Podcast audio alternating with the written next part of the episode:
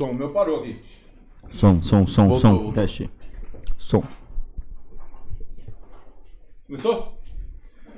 Seja muito bem-vindo, meu irmão. Benê Barbosa. Querido. Logan. Opa, mano. Iniciamos aqui mais um programa Pod Pou.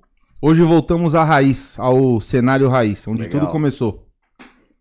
Bom, é, gostaria de agradecê-los pela presença. Quem não entrou ainda, daqui a pouco vai entrar. Seja muito bem-vindo. Para quem vai assistir o programa depois também, não esqueça, curta, compartilha, ative o, o sininho das notificações, porque só assim o YouTube vai entregar o conteúdo aí.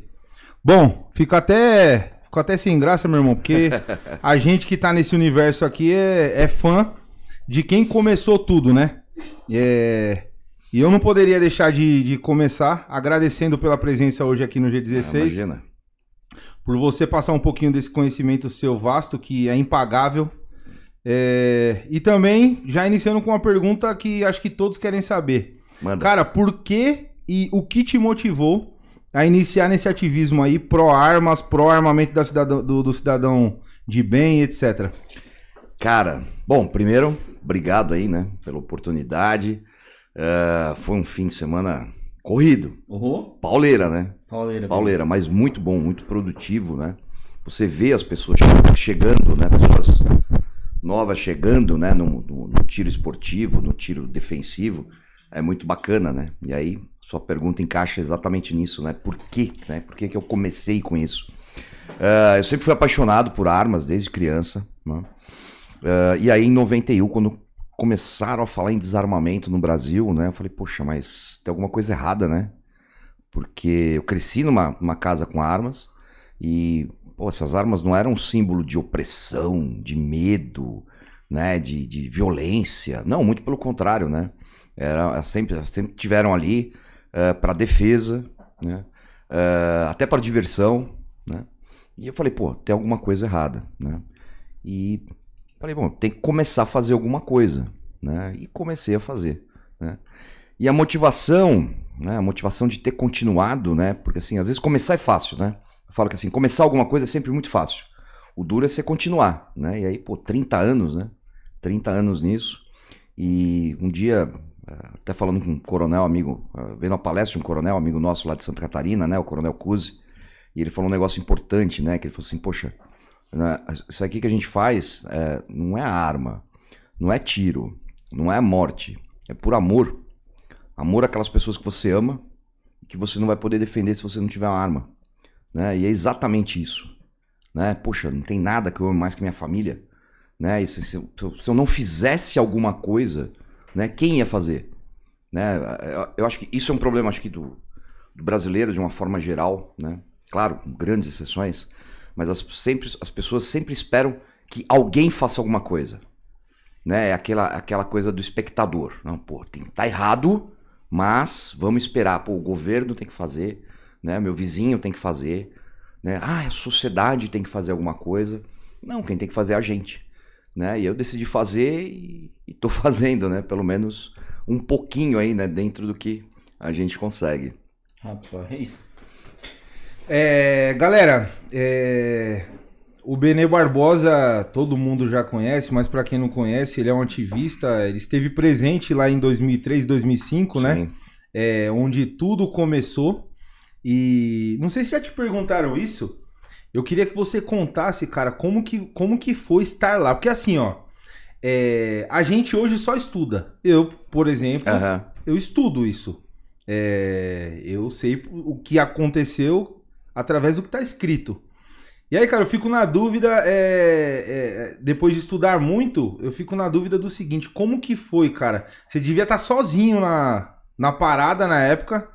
É, quem que hoje merece ser lembrado que esteve com você lá, cara? Porra, pergunta boa, pesada. É, eu me senti assim, tipo, agora um veterano da Primeira Guerra Mundial, né?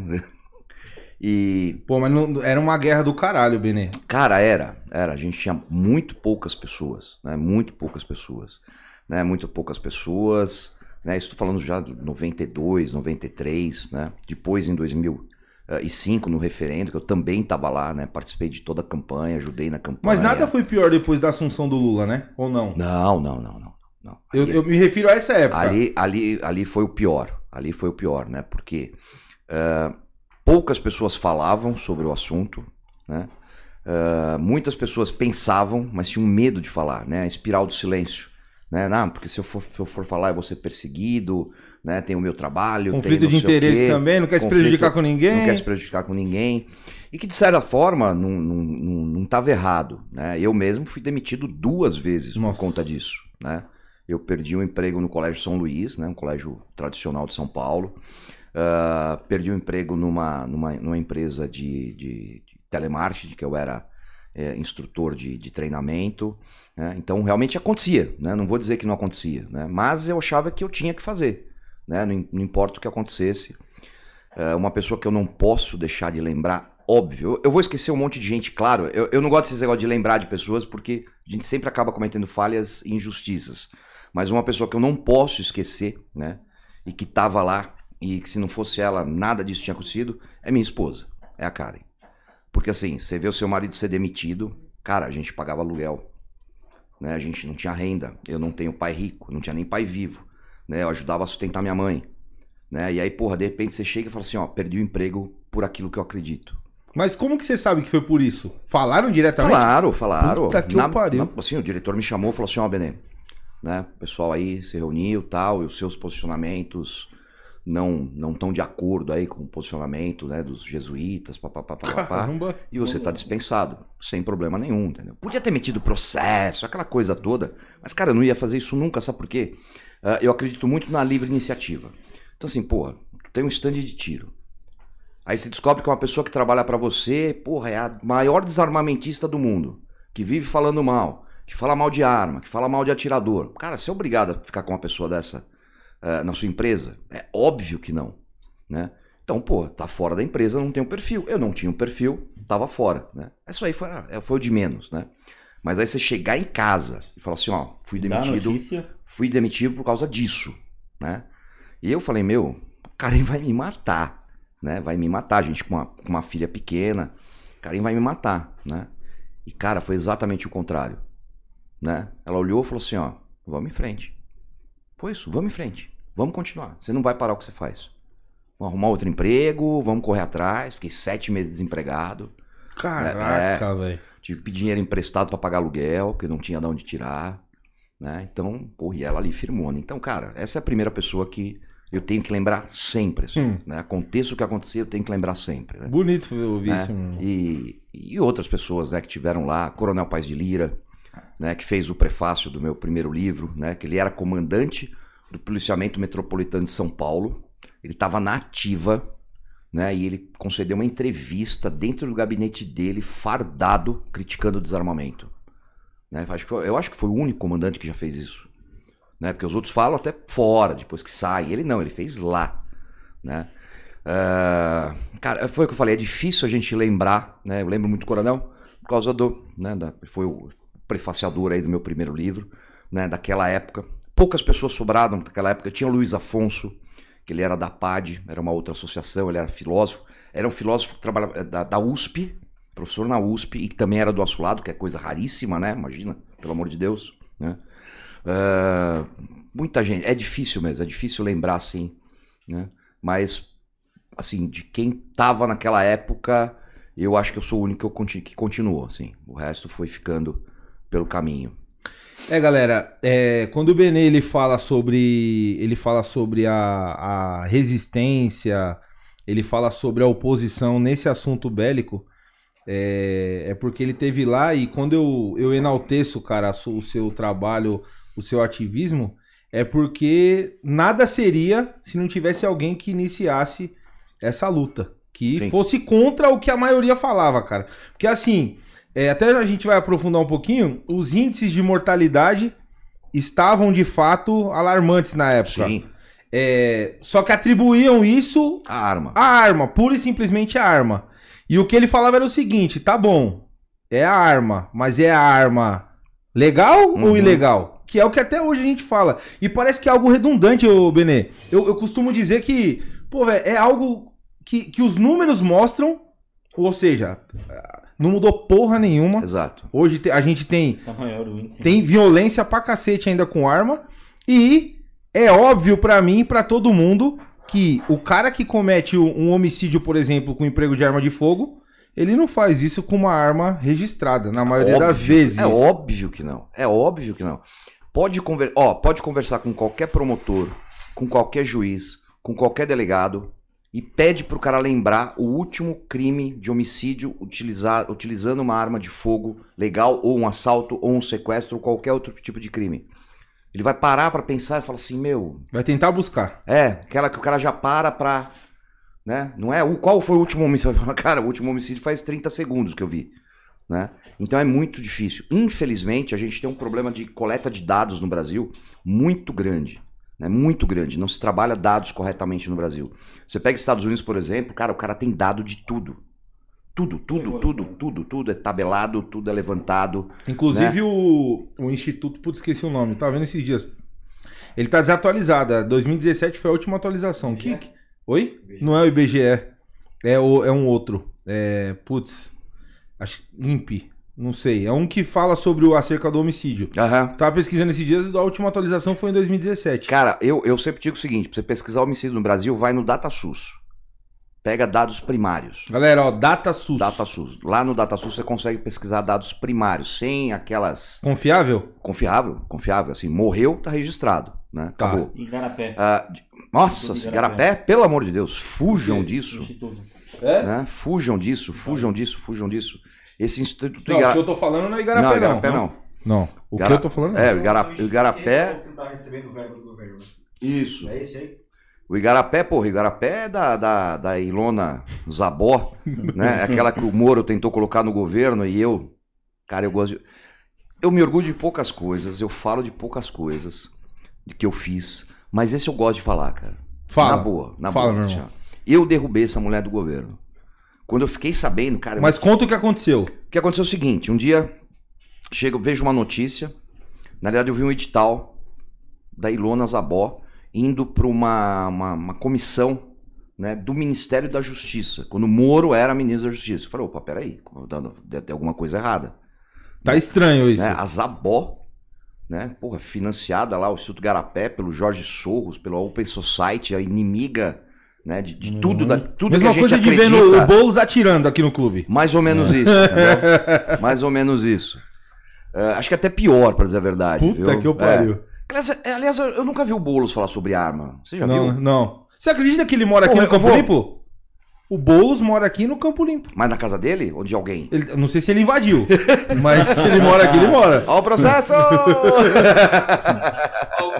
Ó o processo! Tá, o advogado tá presente? Ô, E- PCT Advogados, ó, É, já fiquem ligeiros aí. E aí, pô, e aí, ah, quando eu vi o nome dela, eu falei, não, não é possível, né? Peguei, porra, aí meti no Twitter, meti no Instagram, comecei a bater, aí o negócio inflamou, né? Porque assim, pô, como assim? Né? Um, um governo Bolsonaro, né, com uma pessoa dessa Alguém te ligou pedindo arrego? Tipo, pô, meu, veja lá. Pô, meu, tira aí, nós vamos tirar ela, tal. Não, não, não, não. Mas foram e tiraram já logo em né? seguida. Bati, ba- bati, bati forte mesmo e falei, pô, isso é uma coisa inaceitável, né? E aí, ah, inclusive, né, não sei se é verdade, né, mas me parece que isso foi um, acabou gerando uma grande desavença entre o, o Bolsonaro e o Moro, o Sérgio Moro, porque o Sérgio Moro queria essa mulher lá, né?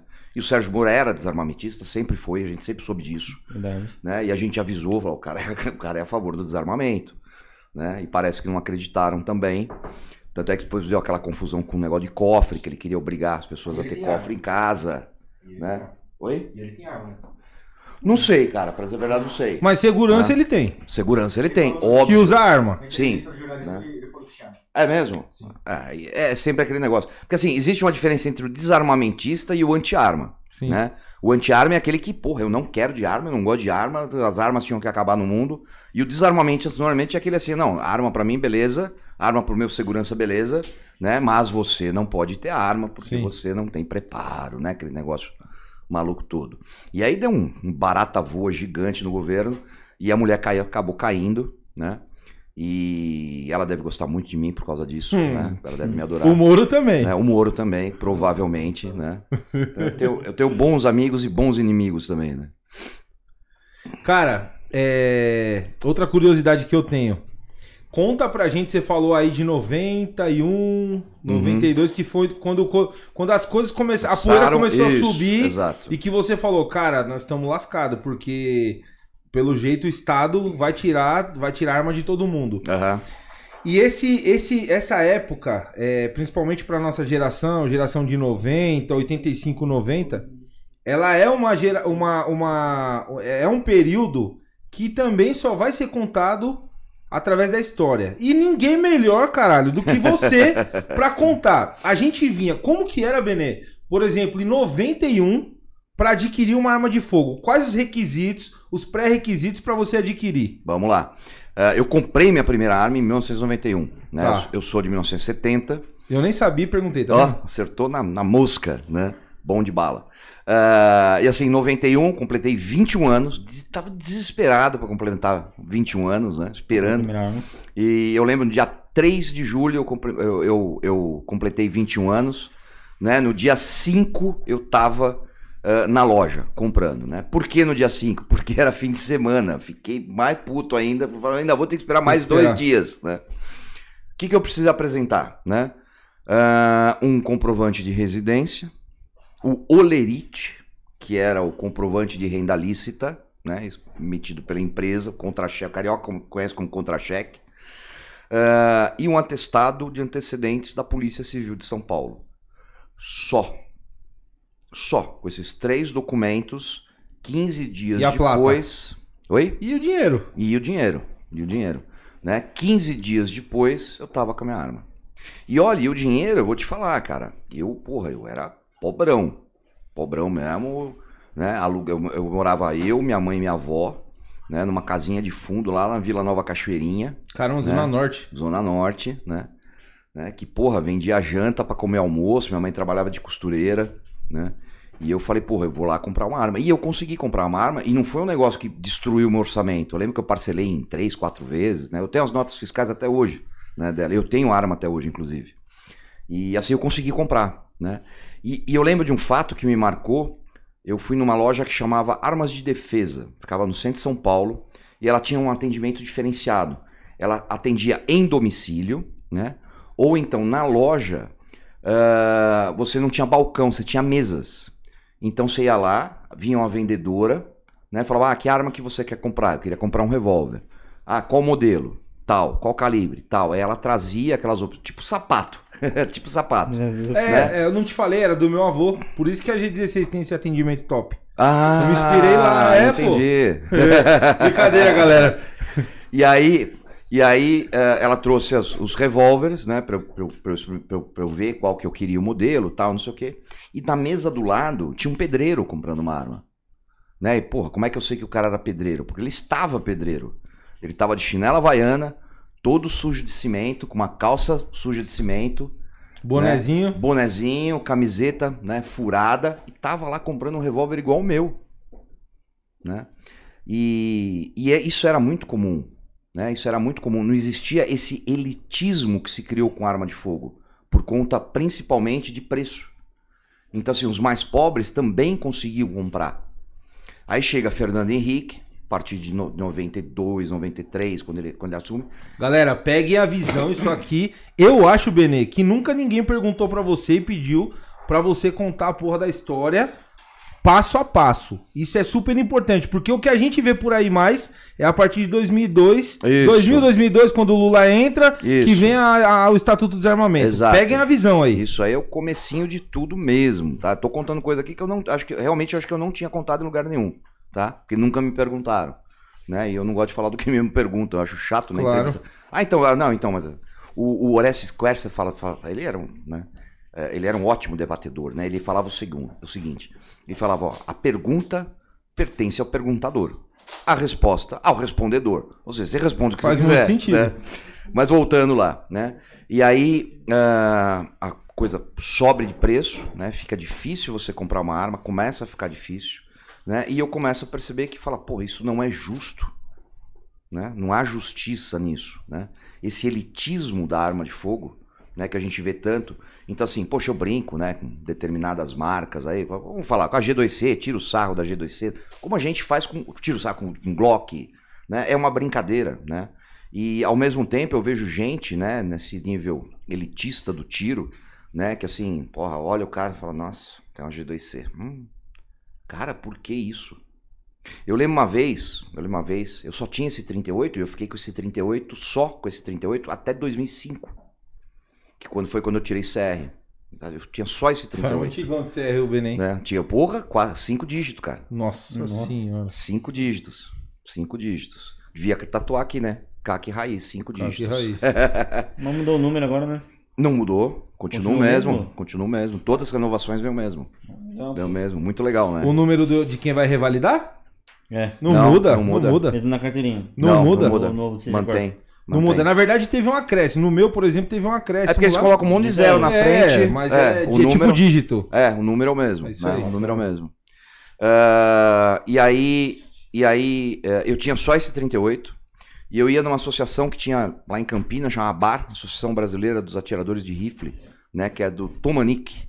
Né, era um cara completamente maluco, né? Nunca mais ouvi, não tenho mais notícia, não sei se ele tá vivo, espero que esteja, né? E eu lembro que eu fui lá com a Karen, ele me convidou pra gente atirar de fuzil, imagina, nunca tinha nem Caramba! pego um fuzil na mão, né? Isso em 1900 e bola, né? Ah, e eu cheguei lá e ele perguntou: Ah, Bené, ah, que arma que você tem? Né? Que armas você tem? E eu, porra, né, cara? Que bosta, né? Eu Meu? vou falar uma. Falei, ah, fala, cara, eu né, fiquei, porra, todo, né? Falei, ah, cara, eu, eu só tenho um 38. Ele falou, ah, por que só? Não é só. Você tem um 38, tá ótimo, você tem uma arma. É, o importante é ter uma arma. Sim. Cara, isso me marcou de um jeito. Eu falei, porra, é isso aí mesmo. O importante é ter A uma melhor arma. arma que você tem, meu irmão. Pronto, acabou. Acabou. Pelo menos eu tenho. Né? E, e eu lembro que isso me marcou. Né? De falar, porra, é isso mesmo. Então, então quando eu vejo gente assim, né? De falar, ah, se não for pra comprar uma Glock, né? Se não for pra comprar uma Sig Sauer, né? Melhor não comprar nada. Cara, isso é de uma estupidez tão grande. Sim. Né? Porque nem uma- todos têm acesso, né? Exato, cara. Uma coisa é você conseguir se, porra, você se aperta aqui, se aperta ali, compra uma arma de 3 mil reais, né? Seja um revólver, seja, seja o que for, o que der. Que nem, porra, uma espingarda de um cano. Ela é boa pra defesa? Não, não é boa, mas se é o que dá pra comprar, É melhor ter Dá. ter. treina e se adequa. Inclusive É. o, o, o maldito Caseiro, lá, É, o exatamente. maldito do, do, do Lázaro foi repelido. Foi repelido com uma espingarda de um cano calibre 12. Perfeito. Era o que tinha, foi Era o o que salvou. que tinha e foi o que funcionou. E se não tivesse nada? Concordo. né? E se ele tivesse pensado assim, porra, eu vou ter só isso? Ah, melhor não ter nada, Sim. né? Então isso é, é- isso é muito absurdo. Então assim, pô, se você tem grana hoje pra comprar a arma X, compra a arma X, né? Treina com ela, saiba das suas limitações, daquela arma tem limitações e vai em frente. E depois melhora. É igual carro, né, cara? Claro. Quem é que começa do carro zero? Só rico, que ganha carro Só do o filho papai. do rico. Só o filho do rico ganha, ganha o carrinho com 18 anos, zerinho, pá, não sei o quê Mas bate. né? A gente não, porra, vai lá, compra o que dá. Eu fui comprar meu primeiro carro com 27 anos, cara. Né? Por quê? Porque foi quando deu, né? Aliás, hoje mesmo aqui eu contei a história na- durante o curso aqui, né? Que eu tinha, eu tinha um gerente, né? Chamava Rubens. O cara vai lembrar, ela deve estar assistindo. E, e ele, um dia ele vira pra mim assim, ele falou assim: "Pô, Benê, por que, que você não compra um carro?" Cara, mas eu fiquei tão puto com essa pergunta que eu fiz assim, Rubens, porque eu gosto de andar de ônibus. eu adoro pegar ônibus naquele dia de chuva, com 60 pessoas dentro, com todos os vidros fechados, com aquele desgraçado que não compra desodorante, esfrega o sovaco na sua cara. Eu adoro, eu não consigo largar isso. Ele ficou É um olhando vício. pra minha cara, você ouviu, né? E, pô, cara, eu não comprava um carro porque eu não tinha dinheiro, meu Deus do céu. Como né? a maioria, né? Porque às vezes as pessoas perdem um pouco o, o senso do dinheiro, né? Tipo Perdem. assim, ah, por que, que você não tem uma Glock? Cara, como assim? Porque eu não tenho 12 mil, 13 mil, 15 mil para gastar numa arma. Muito simples, né? Por que, que eu não tenho uma Holland Holland? Porque eu não tenho 100 mil libras para gastar numa, numa arma. Se eu tivesse, eu gastava, né? Então, ah, então, basicamente é isso, né? Acho que a gente ah, tem que priorizar o que? O instrumento em si e a ideia em si. O resto é superfície. Equação. É isso aí. Sim, é. Até mesmo pra, pra você que é CAC e, e tá se sentindo menosprezado por seu dinheiro alcançar qualquer tipo. Qualquer que seja o tipo de arma, ou modelo ou marca, Galera, é, a melhor arma é a que você tem e que você pode ter. E que sabe usar. Pronto. Acabou, acabou. É... Benê, então continua lá. Aí 91, 92, o que, que a gente foi tendo em relação a é, re- é, restrição? Porque, pelo Vamos que lá. você está me mostrando, nós tínhamos, é, nós tínhamos regras flexíveis. Muito, muito. Regras, eu não vou dis- dizer flexíveis, eram simples de serem cumpridas. Tá. Objetivas e simples. Ponto. Havia fiscalização? Sim. Controle? Sim. Ponto final. Tá? Aí em 92, o, dep- o então deputado pelo PT, Eduardo Jorge, que foi vice da Marina nas últimas eleições, ele propõe uma, uma, uma- uma- um projeto de lei de desarmamento total. Pra você ter uma ideia, no projeto de lei dele, nem policiais iam poder ter arma particular. Nesse nível, né? Ali realmente foi o estalo de falar, meu, eu temos que fazer alguma coisa, porque isso não vai dar certo, né? Lembrando que até 1997 o porte ilegal de arma não era crime, Contravenção penal. era contravenção penal. Para quem não sabe o que é isso, é tipo você jogar no bicho. Isso. É mesma, era a mesma coisa. Ou seja, não dava nada. Não é crime, é, é- são, são infrações de menor, Infrações, poten- isso. menor potencial ofensivo para a sociedade. Não era preso, no máximo, né? Pagava lá uma cesta básica, não Uma ficava- multa. uma multa, não ficava fichado por conta disso, né? E tinha bang bang na rua, tinha tiroteio, Porra nenhuma. tinha briga de vizinho, tinha nada. Tinha nada, todo mundo se respeitava. Da mesma, igual, igual, não tinha isso, né? E aí, pô, criminaliza. Inclusive havia o, o incentivo da bandidagem procurar emprego, né? Que ele sabia que a probabilidade dele Tomar um dele tomar se deparar com, com um cidadão de bem armado era grande. Olha, basta ver. As invasões de residência eram muito raras. E quando acontecia era para furto, não era para roubo. Eu lembro, eu morava na Praia Grande, né? Era uma rua que não tinha iluminação ah, pública, não tinha asfalto, não tinha esgoto, né? Ou seja, era no, no breu, né? Tinha muito furto de casa. E o furto acontecia quando? Quando você não estava. Então, quando a gente ia viajar, saía de casa, ia dormir fora, você pedia para um vizinho ir lá acender uma luz, deixar a televisão ligada. Por quê? Porque o bandido tinha medo de entrar numa casa que tivesse uma pessoa. Por quê? Porque Por ele tomava Benê? tiro. É, só por esse Só motivo, por isso. óbvio. Ele tomava tiro, né? E aí ele só entrava quando ele tinha Que certeza não tinha ninguém. que não tinha ninguém. Né? Quando, tanto é que quando começa o desarmamento, isso muda. A gente não tinha arrastão em restaurante, não tinha arrastão em estrada, em avenida. Por quê? Porque tinha uma porrada de gente armada. São Paulo, São Paulo, o estado de São Paulo, chegou a emitir 100 mil portes por ano. Isso, olha só, presta atenção. 100 mil portes numa época que o porte ilegal não era nem crime. Eu andei durante um ano só com o registro, até o dia que eu fui parado, né? Saindo de casa, tendo que telefonar, fui telefonar à meia-noite. Minha avó estava passando mal, não tinha telefone em casa, não tinha carro. Fui ligar pro meu tio uh, para ele vir buscar minha avó para levar pro hospital. E eu saí de casa lá na Cachoeirinha. Saí de casa, tava armado, porque porra na frente de casa tinha um- um- uma Orelhão. boca ali, né? Pra ir no orelhão. Quando eu saí, dei de cara com a viatura do Garra, na Polícia Civil de São Paulo. Puta que né? pariu. Aí os caras bateram o olho em mim, eu fiz aquela cara de me entreguei, né? Tô errado. Tô errado. Tô errado, mas não tô, né? É. Certo não tô, né? Certo não tô. Aí ele olhou, eu bati o olho, eu falei, já fiz assim, falei assim, ó, tô armado. Aí ele, cara, sem, sem pânico, ele desembarca, desmarcaram, né? Falaram, a arma tá aí, falei, não, tá aqui na minha cintura, tá com o porte, falei, não, tô com o registro, tá aqui no meu bolso, pode pegar. Aí ele pegou a arma, pegou o registro, bateu, e falou, porra, mas o que que você faz? Eu falei, ah, sou estudante de direito, assim, papapá, trabalho numa consultoria, não sei o que, tô indo ligar, minha avó tá passando mal, mora aqui, né? A rua aqui é meio complicada.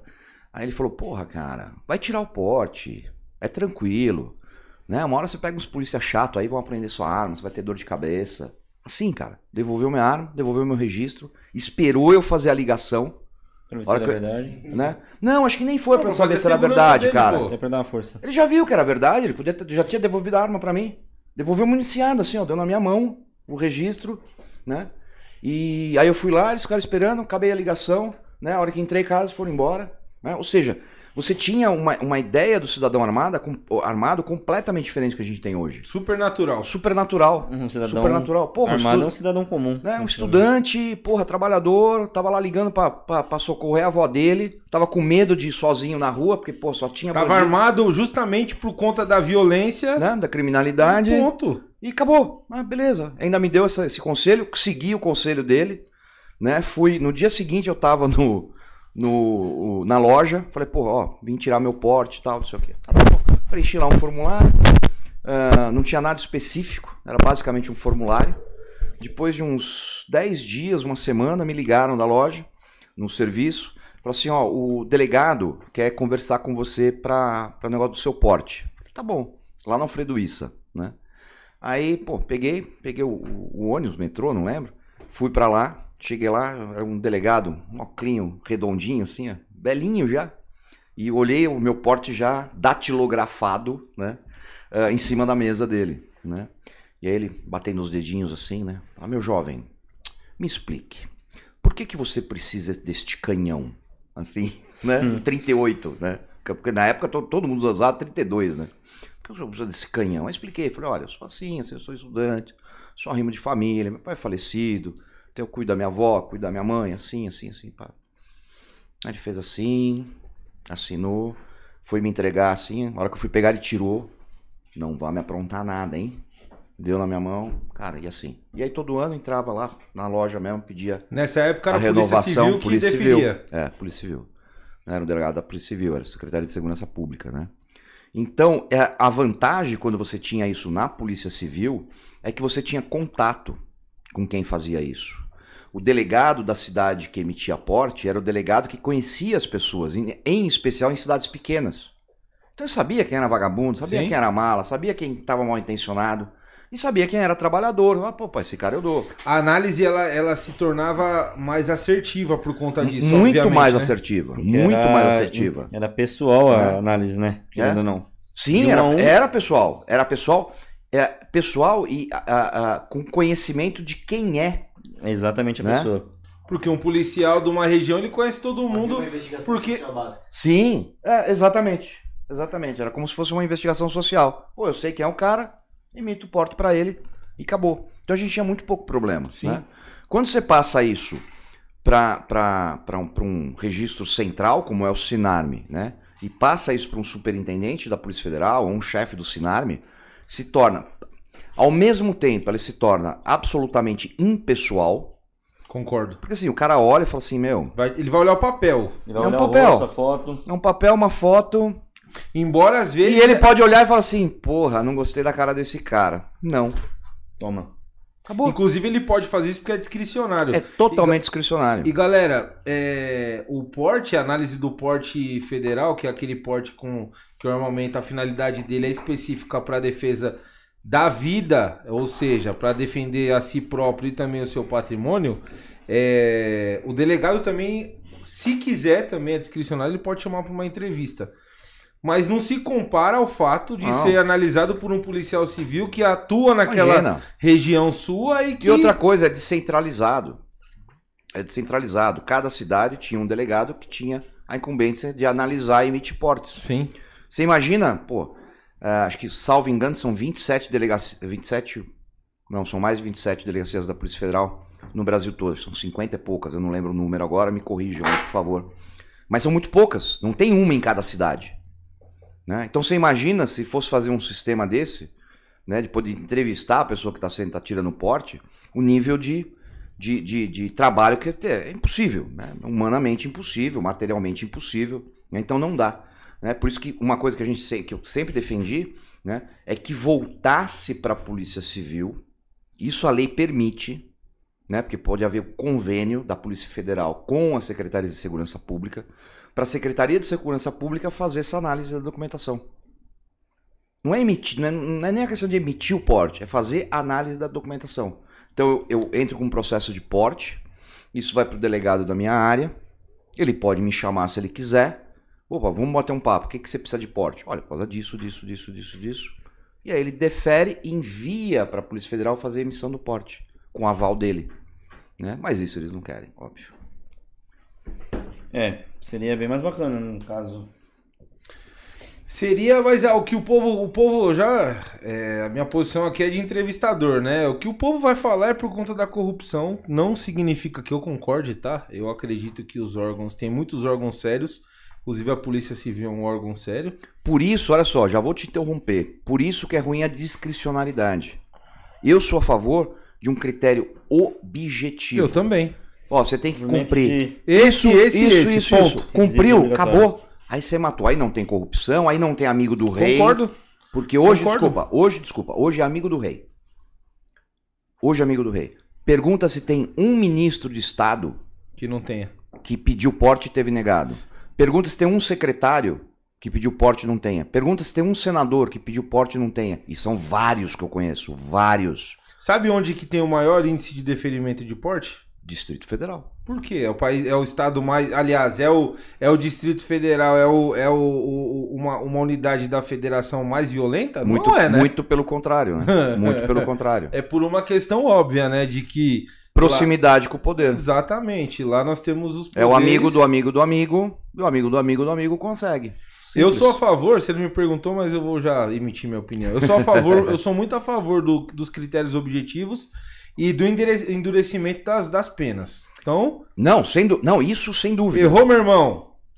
O Cana. Estado te dá liberdade. Cana. Errou, inclusive, por- pelo fato do Estado ter confiado em você, Mais ainda, um agravante. agravante no rabo. Eu acho, podia, Acabou, podia, tá entendendo? podia, podia ter agravante.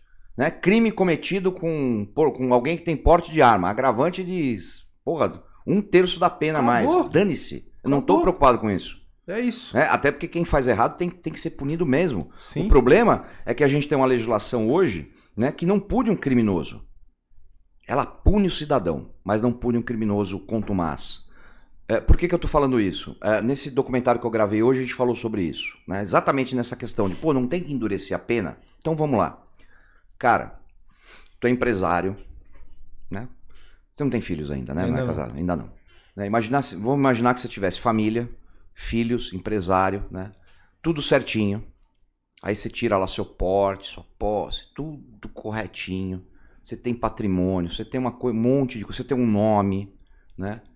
Aí você vai querer ser preso Hum, Nem ferrando. nunca. por um dia, Nem ferrando. seis meses. Porra nenhuma. Por quê? Porque você tem muito a perder. Claro. E o bandido? Nada. Não tem nada pra. Pronto. Tá toda hora saindo e entrando. Acabou. Aí o cara não tá. tá preocupado. É que eu não, é, é, assim, o pessoal fala assim: ah, é fácil sair da cadeia. Tá, tudo bem, mas eu não quero nem entrar. Essa é a questão. Eu não quero entrar. Não é, que, eu- não, não é porque eu vou sair no dia seguinte. A simples ideia de ter que entrar e dormir uma noite numa cadeia já é horrorosa. Então eu nunca vou fazer uma besteira para que isso aconteça. Isso é que difere quem compra uma arma legal, que passa por todo o processo, e o cara que compra uma arma ilegal, enfia na cintura e vai fazer merda. Simples assim. O cara que tá? já, Olha só. já mete a arma né? na cintura fria já tá acostumado aí na, pra ir, Lógico. ir preso. Ele já Pra se ele, predispõe a ir preso. Só vai ver os amigos. Ele só vai passar um tempo. Só vai passar um tempo. dentro vai- do cara. né? Só vai passar um tempo. Ele não tá preocupado. ele aquilo, aquilo não o apavora. Né? Agora, para qualquer cidadão de bem. né, de bem, cara, você Aquilo imaginar que você é um vai ficar preso, meu Deus do céu. Né? Não existe essa possibilidade. É isso. Né? Esse é o grande freio. Né? Esse é o grande contrapeso da coisa. Ah, bom, vamos pegar aí. Né? Porte de trânsito. Quando aprovaram o porte de trânsito lá, três anos atrás, mais de três anos já, vai É fazer. 2000 março de 2017. Isso, março de 2007, portaria 5, 17. 17, né? Portaria 28. Portaria 28. Três né? anos. O que? Três anos. Sim, não. ele foi falar do artigo. Galera, portaria 28 do Colog, artigo 135A. Tá? Aí quando aprovaram isso, você lembra a gritaria que foi? Sim, a comemoração. Não, não, gritaria do mau sentido. Ah, dos caras da oposição? Isso, falou assim, Que eu "Ah, comemorei. agora, agora qualquer atirador vai andar armado, com arma de uso restrito. Vai sair tiroteio, vai sair morte no trânsito. Não tem preparo, não tem controle, não tem. O que, que aconteceu em três anos?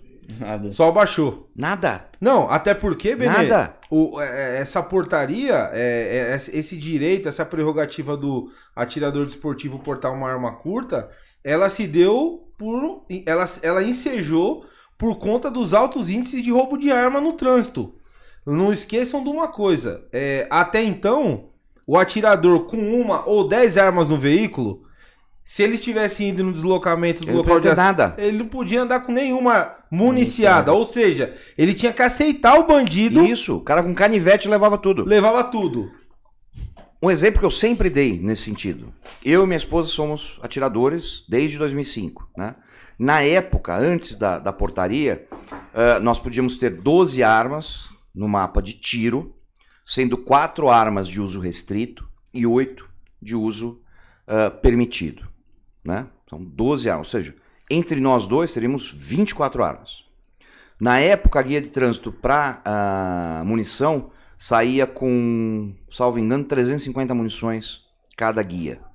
Então você imagina o seguinte: nós podíamos subir no carro nós dois, com 24 armas, sendo 8 de uso restrito, com mais 350 cartuchos para cada arma, 700 munições. né? Para cada arma, para 24 armas, É. para 24 armas. Entrar no carro, ir pro clube e não podia ir com um 22 carregado para defender o acervo. Olha que maluquice. Coisa que não faz o menor sentido. Sim, Aí encosta um cara com um canivete no meu pescoço, eu vou esperar ele cortar o meu pescoço? Não, ele vai levar o arsenal inteiro. sim. Pra onde vai o Arsenal? Não, Aí a culpa é nossa. que, que Tá vendo? omissão A de culpa- cautela. Omissão de cautela. É o cara que tá armando o bandido. Ah, pro inferno. Como se o bandido precisasse disso, inclusive, né? O pessoal tá perguntando aqui se você já levou algum tiro. Credo, que pergunta horrível. pra dizer a verdade, eu levei. Sério Eu levei, isso? Levei. Na Vila Nova Cachoeirinha, uma tentativa de assalto em casa, eu levei um tiro no braço. Ô, louco. É, mas não conta, porque foi tiro de 22 short. Então eu nem conto. Mas, mas você tava armado? Tava, tava. E aí, tava. trocou? Não, não, Não deu tempo? Não deu tempo. Não deu tempo. Foi um assalto, tentativa de assalto em casa. Caramba, É. meu. É. Tá, família? Em casa? É, eu, minha avó e minha mãe, né? Eita Eu, lasqueira. minha avó e minha mãe. Mas de certa, de certa forma você repeliu com a sua arma? Sim, sim, sim, sim. né? Ó, tá vendo? Atirou e correu. Atirou e correu. Né? E, e, e aquelas coisas, né? Aquelas coisas que. Pô, é, eu acredito em proteção divina, de verdade. Né? Assim, eu tava. Eu tava. Eu tinha, eu tinha chegado mais cedo do serviço, tomei um banho, né? E peguei minhas, minha- minhas coisas da, da faculdade e tava indo pra faculdade. Né? Aí minha mãe tava na frente na casa da vizinha, que era uma Acabou casa a de água. fundo, a minha também. E eu peguei minhas coisas, material da faculdade, não sei o que, e desci. Fui pro ponto de ônibus, ficava bem na- quase na porta de casa, esperando o ônibus, esperei uns 15, 20 minutos do ônibus, apareceu o ônibus. Quando apareceu o ônibus, eu falei assim, pô, hoje eu não vou. Voltei pra casa. Minha avó olhou e falou, o que foi? Falei, ah, avó, não vou, no- não vou na faculdade, eu vou ficar em casa. Aí guardei o material, peguei uma cerveja que tinha na geladeira, abri a cerveja e fiquei lá batendo papo com a minha avó. Aí eu, vi, eu tinha uma cachorra, tinha uma Rottweiler, só que ela não latia. Ela, eu acho que era muda. E ela começou a correr de um lado pro outro, né, no quintal, e olhando pra cima. Falei, pô, tem alguém em cima do telhado, tem alguém, tem alguma coisa no telhado, né? E saí pra ver. Eram dois caras. Puta merda. É. Dois caras, aí eu bati o olho, minha mãe, eles estavam descendo pra pegar minha mãe e a vizinha na casa da frente, né? E eu, pô, peguei a arma, né? Eu já tinha saído do carro, que eu nunca bobeei nessas coisas, né? E eu dei um grito, né? E o cara virou, viu a arma, deu um tiro e se jogou pro outro lado do muro, né? E esse tiro pegou de raspão ah, no meu braço, né? Pegou Caramba, no meu velho. braço, é. Eu nem vi que eu tinha sido atingido, eu só vi depois que o sangue começou a pingar. Né? Você não sente nada, esse negócio de história de, de, de tiro, de impacto, de. Ainda mais de 22, né? Pelo amor de Deus. É, cara, essa aí foi uma das histórias. Então, quem, quem perguntou já sabia. Já sabia. Outra Ah, já, pergunta. já sabia. Tem outra pergunta aí que eu acho que vai ser Deve ter feito o interessante. curso hoje. Tem outra pergunta aí que vai ser interessante. O pessoal dele. perguntou se já teve alguma doença que veio abalar a família, no caso sua família. Porra, a doença não, eu só tive câncer só. Caralho. Eu só tive, eu tive câncer, né? Tive câncer em 2000, fui diagno- diagnosticado com um linfoma não Hodgkins, não Hodgkins é, bastante agressivo. A médica me deu 5 anos de vida. Caralho, Benê. É, cara, assim. Falou isso? É tipo assim, ó, falou, ó, vou ser muito honesto com você. Se tudo der certo, você tem 5 anos de vida. Puta que o pariu. Já são tempo. Foi em 2000. 2000, 2000. E, cara, eu olhei aquilo, falei, bom, Eu não sei porquê, mas em nenhum momento eu acreditei que eu ia morrer. Falei, não, eu não vou morrer. Não, disso não, cara. né? Hoje não. Né?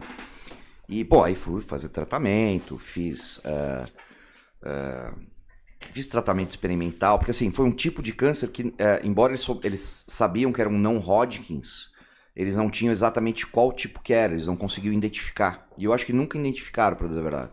Tanto é que mandaram o, o- o- um pedaço do tumor para Londres para tentarem identificar um negócio. Eu sou meio. Caramba. Eu sou diferentão, cara. As coisas diferentonas acontecem comigo, assim. E, e aí falei, bom, vamos tratar, né? Aí fiz que Você não ficou abalado, velho? Cara, muito pouco. É? É. É. Assim, a minha preocupação era assim, não deixar minha mãe, minha filha e minha mulher desesperadas. Então eu tinha que segurar a onda, cara. Né? Puta que eu pariu. Aliás, porra, papel de homem é esse mesmo, né? Pô, a gente vê tanto homem fraco hoje, meu Deus do céu, que quer, só quer colo de mãe. Né? Juro, assim, quando, quando ah, o médico me ligou, eu lembro até hoje, era tipo, 8 horas da manhã, tocou o telefone, a gente tava esperando já a ligação, eu atendi, porra, minha mãe de um lado, minha mulher do outro, né? E eu falando com o médico. Eu, tá. E o médico assim, ah, o senhor precisa vir aqui no hospital o mais rápido possível. Puta que É. pariu. Mas a mesma coisa que falar o que tem, né? Falei, bom, doutor, é, tudo bem, eu vou, mas já pode falar, é câncer. Não, você vem aqui no. Falei, doutor, é câncer. Ele falou, é, é câncer, é um tumor maligno. Né? Então você vem o mais rápido que a gente precisa ver isso. Falei, tá bom, tudo bem.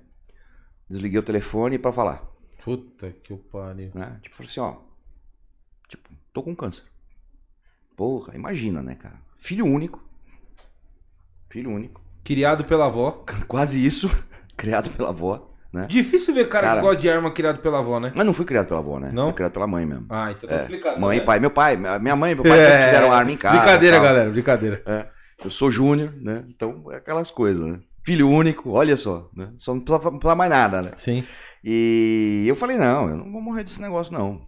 né? Dessa vez, não, né? E não morri. né? Não morri. Você acha que O câncer morreu. Você acha que pelo fato de você é, jogar energia positiva, falar, não vou morrer dessa porra não, Ah, mas- faz diferença? Mas né? é lógico, cara. Ajuda pra caramba. Mas é lógico. Cara, eu e a Karen naquele hospital, eles devem falar da gente até hoje. Foi histórico o negócio. Provavelmente foi o paciente mais maluco que eles tiveram na vida. É. Ah, foi. Por quê? Primeiro, assim, eu era sintomático, né? E, cara, eu, eu, eu sou muito resistente. Então, assim, eu fazia quimioterapia, né? E pedia esfirra do Habibs Puta comer dentro do hospital do câncer. E aí minha a Karen ligava pra pedir, né? Não tinha, eh, não tinha iFood, não tinha nada de, de, de app, né? Era só eh, telefone, né? Ligava e eu só via a Karen assim, ó, sim, é no hospital do câncer. Sim, é no quarto tal. Não, não é trote, é verdade, é Puta isso. que pariu. Porque ninguém acreditava, né? Quem é que manda entregar esfirra no hospital do câncer na área de quimioterapia? Porque todo mundo fica passando mal, né? E eu só, porra, eu só lembro da Karen descendo pra pegar as esfirras. Aí subia, porra, aquele puta cheiro de esfirra, né, cara? Aquele negócio empesteia, né? Ia passando no corredor, coitado dos outros pacientes, né? Você só via assim, ó. "Uó! Uó!" Porque, porra, quimioterapia, o cara não consegue nem sentir cheiro de comer. Depois eu fiquei assim também, né? Depois da, da quimioterapia de alta dose. Né? Então, Você era novão nessa época, né, tá com Benê? 30 anos. né? Caramba, meu. E eu fiz a Karen contrabandear comida pra mim. Né? Sério, sério. Depois que eu fiz a quimioterapia de alta dose, eu não podia pôr o nariz pra fora, porque eu não podia pegar nenhum tipo de contaminação, senão eu morria, né? Porque acaba com a, com sistema, com a imunidade. E só vinha aquelas- aquela comida maldita de hospital que, meu, é a mesma coisa que comer isopor, né? Eu não aguentava comer aquilo, ainda passando mal. E eu falava, Karen, pelo amor de Deus, vai buscar alguma coisa pra eu comer. E tinha, uma, tinha um boteco, um- uma padaria na frente, vendia aqueles pastel de queijo que vem pingando óleo, manja? Top. Top, exatamente. O melhor de todos, É assim, ó. Pensei Melhor que você ia falar do churrasquinho grego. Não, não tinha lá, cara. Se tivesse, eu comia também, com suco grátis. Comi Ah, muito boa. no centro da cidade.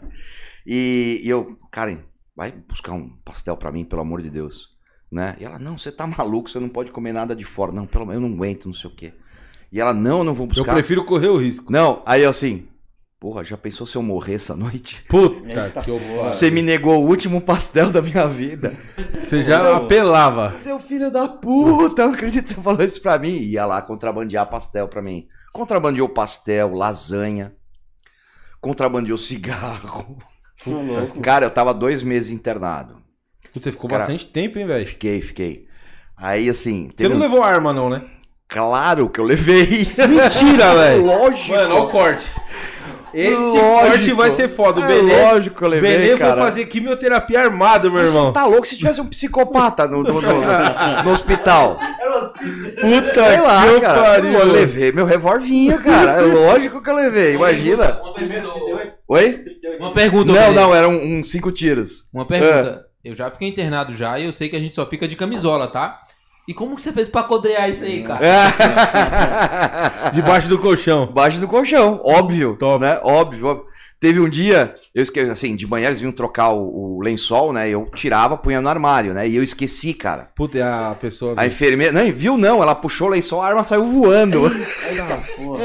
Caiu no chão. Eu falei, ó, fica tranquila, é minha arma, tá? Ah, tudo bem. Tava quente. Guardei. Lógico que tava quente, né? Ah, mas, cara, era só isso, cara. Foi uma bagunça, cara, uma bagunça. O dia do cigarro, esse dia eu achei. que- eu- eu- assim, eu sobrevivi ao câncer e à Karen. Eu não sei qual foi mais difícil nesse episódio. Né? Por quê? Porque assim, eu tava desesperado por um cigarro. Eu precisava fumar um cigarro. Eu falei, Karen, pelo amor de Deus, me arruma um cigarro. Eu não tô aguentando mais. Né? E fiz a mesma chantagem, né? Porra, se eu morrer essa noite, Não, você me cigarro. negou o último cigarro da minha vida. Não se nega o último cigarro nem pro cara que vai ser fuzilado, né? Aí ela, pô, relutante, foi lá, comprou um cigarro, trouxe o cigarro. Ah, mas é só esse, eu não vou dar outro, não pensa. Ela falou, não, tudo bem. Aí fui pro, pro banheiro, cara, cara, parecia um adolescente fumando escondido. A janelinha do banheiro era um quadradinho desse tamanho, assim, ó, eu com a cara enfiada lá. Pra ninguém perceber por conta do cheiro. Meu, aquele Puta cigarro, aquela que- coisa maravilhosa. Aí eu ouço a Karen junto comigo no banheiro, e eu com o soro, soro, soro pendurado, né? Aí ouvi o, o- a porta do quarto abrindo. Eu falei, puta que pariu, chegou alguém, né? Dei o cigarro na mão da Karen e saí do banheiro. Era o médico. Né? Que. Aí o médico entrou, aí ele olhou pra minha cara Cheiro de cigarro. e falou: tô sentindo cheiro de cigarro. Cigarro! Parecia o sobrevivente 13 lá. Cigarro! É cigarro. Aí eu olhei pra cara dele e a Karen saindo do banheiro. Aí eu olhei e falei assim: Cara, você tá fumando cigarro? Desculpa, doutor. Minha esposa. Minha mulher não tava mais aguentando ficar sem fumar. E a Karen nem fuma. Nem fuma! Puta Cara, que ela só olhou pra mim e falou assim: ó. Vou te matar. Novo médico? Aí o médico deu o maior esporro nela, né? O seu marido, nessa situação, a senhora fumando. E eu assim, ó. Cara, isso foi a nossa estadia no Hospital do Câncer, cara. Foi uma zona. A gente ficava jogando videogame até as quatro da manhã, jogando baralho. Depois dava sono, eu ligava o ar-condicionado no máximo. Congelava o quarto. Minha mulher adora frio também, né? E, pô, a mulher é perfeita, né? Gosta de frio, gosta de arma, pô, né? E aí fui dormir até meio-dia. Foi uma bagunça, cara, uma bagunça, uma bagunça. Teve um dia, cara, essa é muito boa, essa é muito boa. Acho que eu nunca contei isso. A Karen, se ela estiver ouvindo, ela deve estar querendo me matar. É, Ela entrou pra tomar banho, né? E eu, pô, entediado, né, cara? Não tinha nada pra fazer, né? O que, que eu vou aprontar, né? Ah, já sei, vou dar um susto na Karen. Eita. Peguei os travesseiros, coloquei na cama, todos esticados, cobri com o cobertor, ajeitei, entrei embaixo da cama e fiquei lá. Aí ela sai do banho e pipipi, pipipi, falando comigo, não sei o que, papapá. E eu segurando o riso. Aí ela começa. Eu sou, eu sou Júnior, né? Me chama de Ju. Ela começa. Ju. Puta que pariu. Que brincadeira de mau gosto do caralho, velho. Júnior. Júnior. E foi chegando perto da cama. Quando ela chegou perto da cama, eu agarrei o pé dela. Puta Rapaz. que pariu. Isso era três horas da manhã. Rapaz, Imagina o grito. Pensa aquele grito de terror que ecoa por um hospital abandonado. assim! Ela caiu no sofá, quase desmaiada. Entra a enfermeira. A enfermeira tremia, mas tremia assim, ó. E eu, meu, e eu me matando de dar risada. Puta que A Karen querendo. Ela só não me matou porque ela não conseguiu sair do lugar. A enfermeira tremendo, entendeu? Aí a enfermeira. Ai, Benedito! Eu achei que você tinha morrido! A Karen falou: Não morreu, mas vai morrer, porque eu vou matar. Vai morrer, vai morrer. Mas se ele não morrer, eu mato. Puta Cara, que olha, olha, tem várias. Isso dava um livro, cara. Teve mais uma. Essa também é muito boa. Conta, conta. Muito boa. Eu tava lá, deitado na, na cama, já era tarde, 11 horas, meia-noite, fazia o tu- a troca do turno do- da enfermagem, né? E a Karen sentada no sofá. Entra um enfermeiro, cara, sem brincadeira. O cara, acho que tinha uns dois metros de altura, moreno, né? Mas desse tamanho, eu lembro do nome dele até hoje, Evangelista. Rapaz, Né? você lembra dele? Aí, cara gigante, assim, cara monstrão, monstrão. Você vai entender porque que eu lembro, né? Monstrão, assim, ó. Ele entra assim, né? Olhou pra cara e fez assim, ó, boa noite. Aí ele vira pra mim e fala assim, boa noite, Benedito. Hoje você é meu. Falei, Puta que Eita, pariu! Deixa eu ver se o 38 tá em QAP. falei, cara, e não sai desse quarto hoje. Tá Cara, pariu. só história, só história, só história, cara. Cara, é. Você nu- nunca mais viu ele? Nunca mais, cara. Nem? Nem me ligou. Só em pesadelo, né, Benê? Só em pesadelo.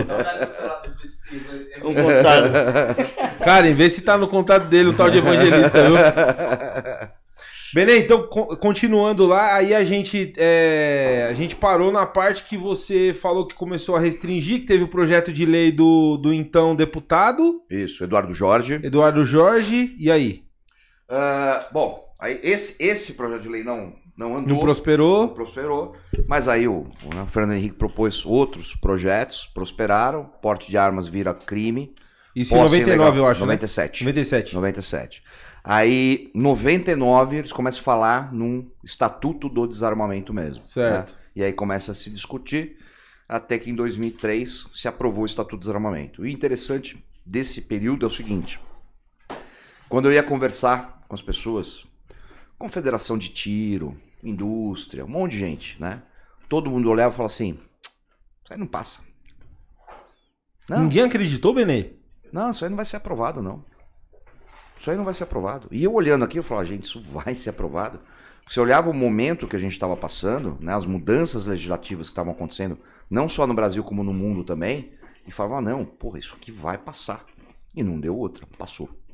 Né? Tá, a gente chega no Estatuto do Desarmamento com a previsão pro referendo que aconteceu em 2005. Contra a vontade do povo.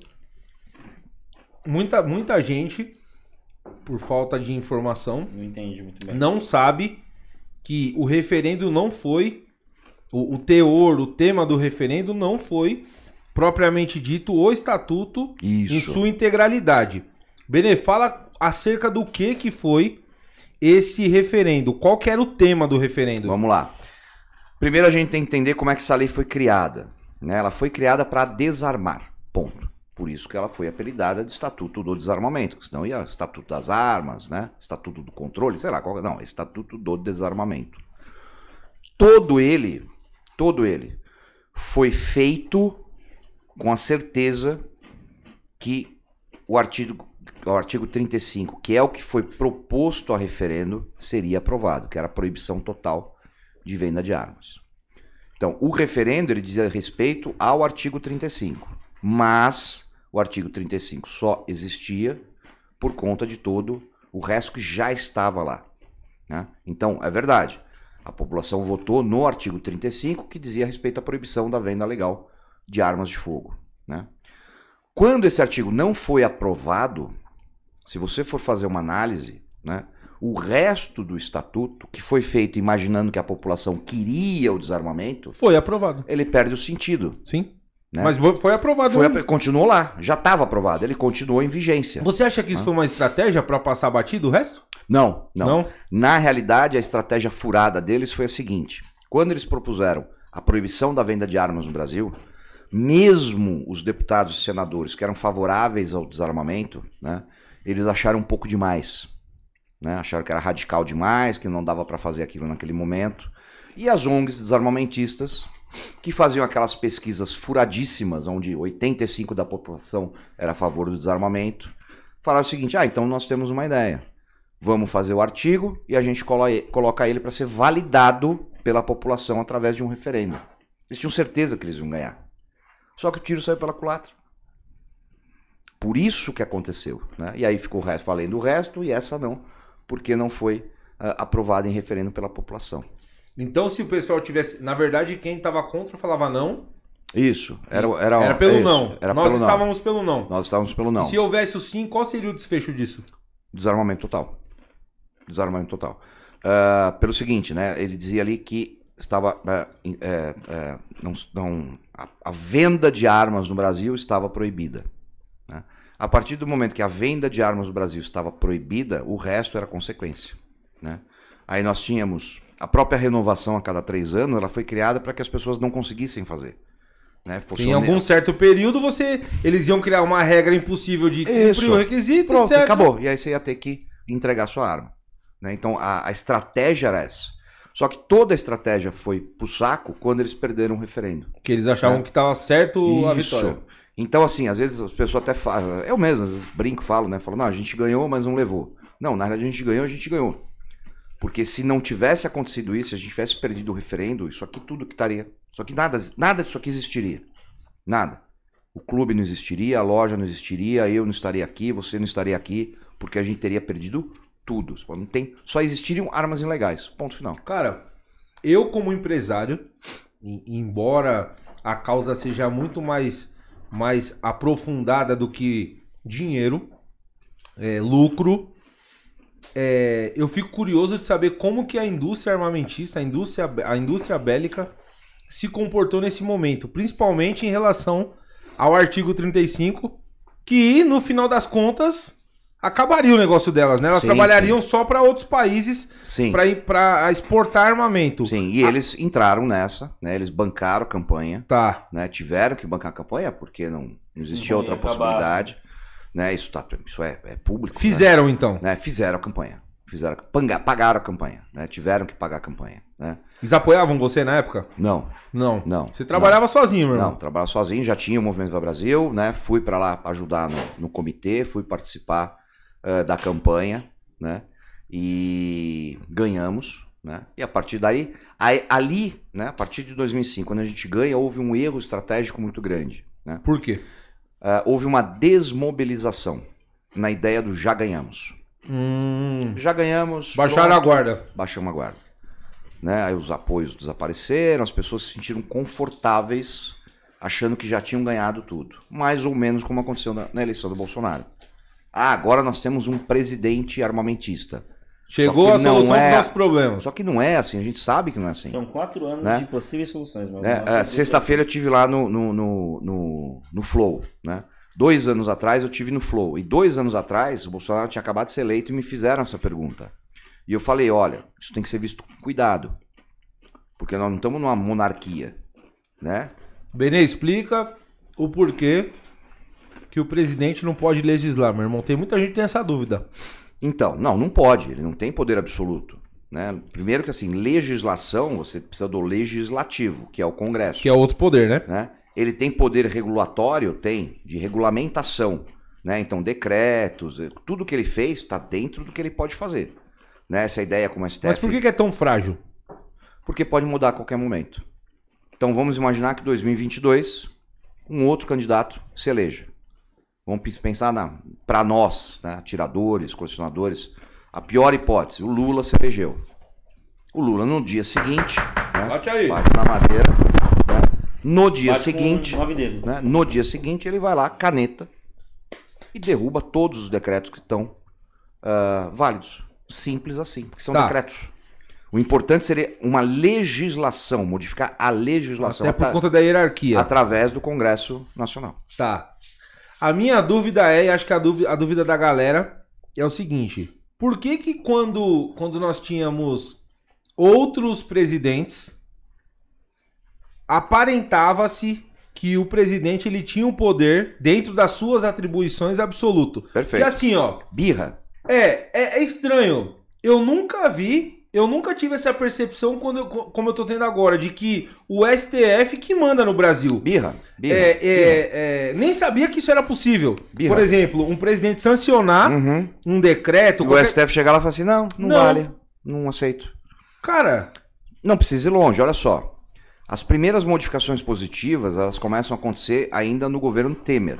Com- né? lembro, 2019. 2019. O Temer, ele, ah, ele suspende a campanha de desarmamento, ele para de repassar dinheiro para os estados para a campanha de desarmamento, ele amplia o registro, de, a validade do registro de 3 para 5, Sim. né, de 3 Do para CR. 5, do CR também, né, tanto da PF quanto do CR, mais algumas modificações positivas. Ah, quem fez essas Eu modificações? falei 19, é 17. 17, isso. 17. Quem fez essas modificações? Quem era o ministro da Justiça? Ministro da Justiça nessa. Puta, eu não lembro, Benê. Alexandre de Moraes. Alexandre de Moraes, pode crer. Alexandre de Moraes. Supremo do, do- que agora, Agora, tá no ministro Supremo. Né? Puta, é verdade. E assim, o Supremo se incomodou com essas modificações que Porra ele podia fazer? Não, não se incomodou. Não. Por quê? Porque era o Temer, não era o Bolsonaro. Né? Então, no final das contas, a, verdade é qualquer coisa que ele fizer nesse sentido vai ser porrada. Porrada forte, Supremo em cima. Só Não porque é ele. Só porque é ele. É- Pra mim é muito claro isso. É muito claro, né? E ainda nós temos um outro problema, né, que é muitas vezes a falta de tecnicismo nas normas que são criadas. Então você pega erros ali até graves, né? Por isso que você atribui essas correções a todo momento. claro. solta depois, Lógico, claro. Revoga depois. Claro, publica claro, de novo. Claro, claro, mas sem dúvida que é isso. A impressão que dá é, pode ser, eu posso, posso chegar à conclusão que é, tem gente lá que talvez não tenha propriedade para poder é, é, é, colocar, é, a- analisar e colocar em pauta um Sim. tema que de fato faz sentido. Sim, Que- sim. O, o tema, o tema, ele é muito complexo. A legislação sobre armas de fogo no Brasil, ela é extremamente complexa. E pouco explorada, na minha opinião. pouco explorada, né? E muito complexa, que precisa pessoas realmente que não é só uma boa ideia, não é só uma boa Que intenção, entenda. né? Mas que realmente entenda profundamente dessa legislação. E não estou falando de mim, porque eu não entendo, tá? Eu não entendo, sinceramente, assim, ó, né? Mas há pessoas que entendem, né? Você pegar, porra, o Fabrício Rebelo, o Dr. Vitor, Boa lá do, referência. do, do 38, tá? São pessoas que olham, e sa- cara, você pergunta pra ele os negócios, o cara fala assim, ah, isso aí- Rebelo, tá convidado aqui. Faz um Porra, apelo pro. Rebelo vir aqui. Rebelou, você aqui, tá? E aí, porra, você pergunta pro cara, o cara sabe de cor o artigo, coisa, ele sabe que remete a tal coisa, que remete a tal coisa, que remete a tal coisa. São estudiosos desse Ele vem tema. na linha ali, na continuação, né, cara? Ele não Isso, perde o fio da meada. Exatamente, entendeu? Então são essas pessoas que tinham que tinham que estar pelo menos assessorando né, a modificação da legislação, e infelizmente isso não está acontecendo, e aí é um monte de batida de cabeça. Vou fazer um apelo aqui. É, nós temos lá o Marcos Polon, que não estou dizendo que não faz um trabalho, faz um trabalho excepcional, mas por que não, presidente Bolsonaro? Chama lá o Rebelo também para compor a equipe jurídica, né, Gã?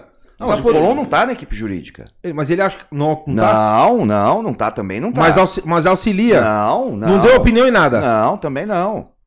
Também não. Nesses decretos que saíram, as coisas, muito pouco. Tá? Esse é- esse está sendo o problema das modificações. Cara, eu achei que tivesse. Não. Não. Entendeu? Precisa ouvir, né? Precisa, claro. Precisa ouvir, Óbvio. porque é, é, são pessoas que estão no front, que são estudiosas, que estão todos os dias se atualizando. É, nós tivemos, se fizer uma análise aí, eu sou um, um mero apreciador, mas se fizer uma análise, nós tivemos mais de 10 decretos desde Sim. 2018 que falam, que atualizam essa parte aí de, de da- das regras sobre o armamento Sim. tanto ele para o tiro desportivo quanto ele pro pro pra posse e Sim, pro porte, sim. né?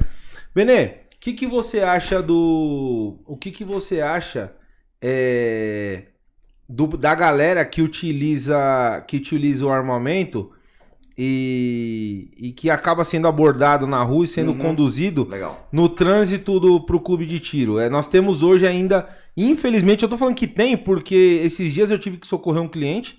Tava vindo pra cá às duas da manhã. Duas e pouco. Até mandar um abraço, Vitor Parreira.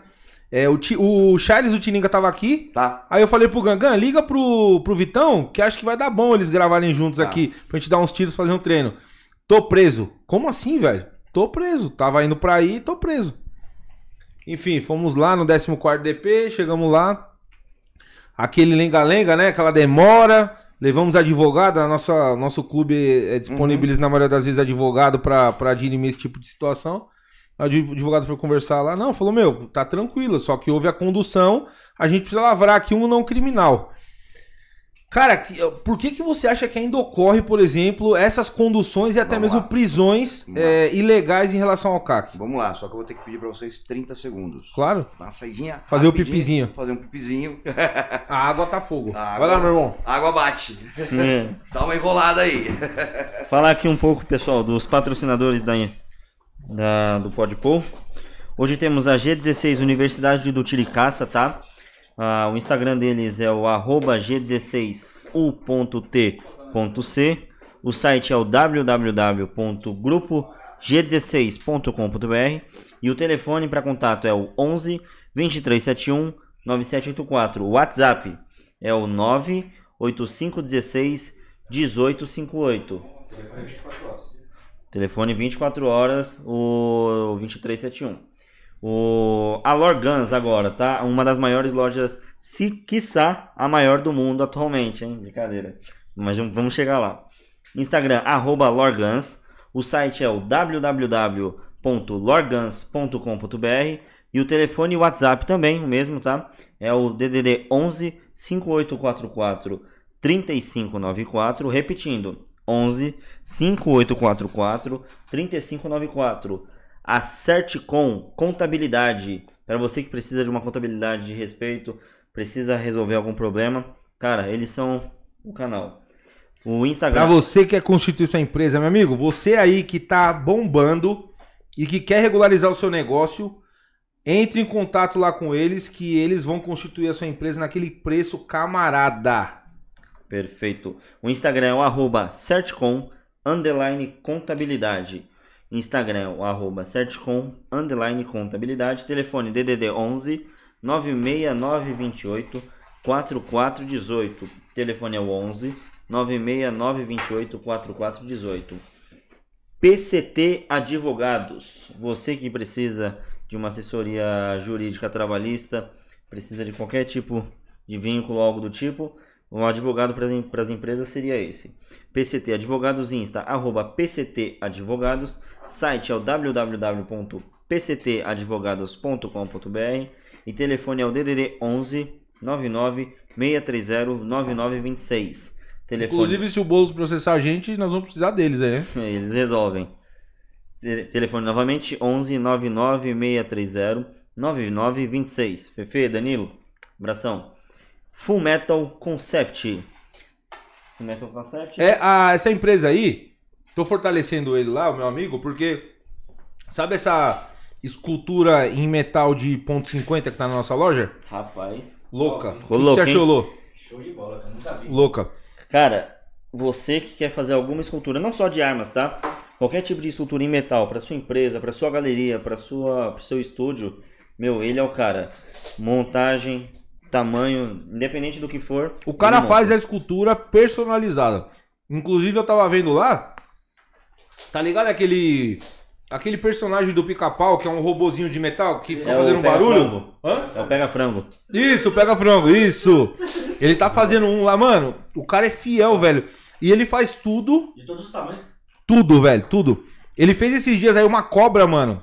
Que muito louca, velho, muito louca. Nossa, eu perdi o, o som aqui. Tá com retorno, veio? Eu não sei. Ou é só o meu? Voltou. Tá. Ele fez, mano, uma cobra com, com dois, duas luzes no olho, tipo LED. Mano, ficou muito louca. Qual que é o, tem o Instagram dele aí? Tem, pô. Fala do Zé. no Instagram é o arroba Full Metal Concept. Novamente, Full Metal, Full com dois M's, Metal com L mudo, Concept, P mudo, T mudo. YouTube, Full Metal Concept. O pessoal vai deixar na descrição. Mais alguma aí. coisa? Agência Criando. Opa, não poderíamos esquecer. Fala. Aí. Agência Criando, o que eles fazem lá? Bom, é só a nossa produção. Só isso, só. Os caras são os caras que fazem essa porra acontecer, meu. Pra você aí que deseja fazer uma produção, seja ela amadora ou profissional, como a nossa, procure aí a agência criando. Desde um, um- uma edição de vídeo até a criação e administração de um canal, cara, os caras são os tops no mercado. Só procura lá. Deixa eu falar aqui, você não falou? Um dos melhores conteúdos e até em Hollywood eles estão, tá? Ô, Bené, pode chegar, meu Segura. irmão. Pode chegar, não tem crise não. Ah, tá. É. Só pra, pra, pra fortalecer aqui, galera. Você que, que ouviu da Lorgans aí, o Gan, pô, o Gan acho que deu uma menosprezada na Lorgans. Galera, melhor loja de arma do Brasil. Procurem aí www.lorgans.com.br. Pra você, pra você que quer adquirir a sua arma nacional ou importada, é lá. Entre em contato aí. Outra coisa, Entrega todo o Brasil? entrega em todo o Brasil. Esses dias a última arma entrega foi inclusive um T4, um fuzil. Entregamos lá pra sua, pra sua onde você tá. É mesmo? Santa Catarina. Legal. É, galera, temos aí uma novidade no mercado, uma arma da marca chamada Stoger e também Arex. Para você que deseja adquirir um produto de qualidade euro- europeia é, O americano. e americana com um preço acessível, venha na Lorgans. Sempre que houver uma novidade no Brasil de uma arma importada, qual vai ser o primeiro lugar que vai ter? Lorgans. Lorgans. Organs. Beleza? Peso, hein? Bom, Onde E aí, tem uma, uma unidade da Organs aqui? Na G16, cara. Um dos maiores clubes do planeta, tá? Quiçá, esse é o único clube 24 horas, 7 você já viu, semana. outro clube 24 horas ou não? Não, não conheço. No Brasil, não. Eu ouvi esses dias aí um- uma galera falando que tem em Santa Catarina, mas diz que você, é, o clube não oferece nada além da- do espaço da baia. Aí você entra, tem um controle, você atira lá com a sua arma, sua munição. Tá. É, mas eu nunca tinha ouvido falar. Eu falei, vou perguntar pro Benê, que o Benê tá morando lá, né? Tem. Tem. Na, nesse, nesse sentido, tem. Tem, né? Salvo engano, tem sim, tá? E, mas é isso daí, né? O, o é só associado que pode, pode entrar. E você vai, ele se identifica, salvo engano, é biométrico, Hum. entra, atira e vai embora. Não tem estrutura, não tem restaurante, não tem nada. Certo. É só um, um stand, né? Bom, então enquanto. Se o Benê tá falando que não tem, cara, vou te dizer, o, o cara roda o Brasil inteiro aí No Brasil todo. dando curso. O É, que mais frequentou clubes de tiro no Brasil. Ah, com certeza. certeza, Com certeza. E é, para finalizar, G16. Galera, pra você que quer se filiar no clube, é, pô, é foda ficar falando do- das 24 horas porque aí parece que a gente apela. Mas de fato, o clube é 24/7, 24 horas por dia, 7 dias por semana, 180 dias por semestre, 365 dias por ano. Eventos todos. Fecha. Todo Não mundo. fecha. Você vai chegar aqui, você vai treinar. Só avisando aí, pra você que é filiado, é, nós, nós divulgamos, mas tem gente que não viu, tô reforçando aqui. Não esqueçam que após as 22 horas, o filiado só frequentará, só treinará mediante. Vamos ver se tá todo mundo no Agendamento. prévio agendamento. Ah, até Por eu que sei, isso, hein? Benê? Por que isso, Benê?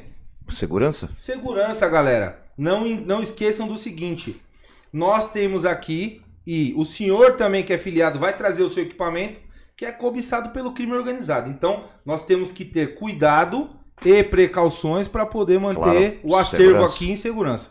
E os, Beleza? e os próprios frequentadores, Perfeito, principalmente. Exatamente. Beleza? É isso aí. Falar dos arrobas agora? Qual arroba? Não, já tem. Tem que falar ainda? De vocês. Ah, não, não, no final, depois a gente fala. O importante aqui é os patrocinadores. Benê, quer deixar algum recado aí para algum, pra alguém falar? Não. Parceiro. Tranquilo? tranquilo? Tranquilinho. Tranquilo? Onde nós paramos? Fez o pipizinho? ombro. Já fiz o pipizinho. Aí. Faz a dor no ombro. Já esvaziou, agora vamos encher Ah, sim, né? sim. Tá. Hoje, cara, rapaz, por falar nisso, você me lembrou agora. Hum, Olha só, sexta-feira eu tive no Flow.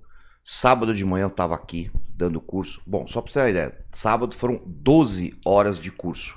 eu vi. 5 horas na primeira turma, 5 horas na segunda turma, mais duas horas lá com o Dr. Dourado, né, numa, numa masterclass aí super exclusiva. Cara, dor nos braços que eu tô. Foi um- um- uma masterclass de iniciação ao tiro, tá? Pra quem nunca atirou e tal.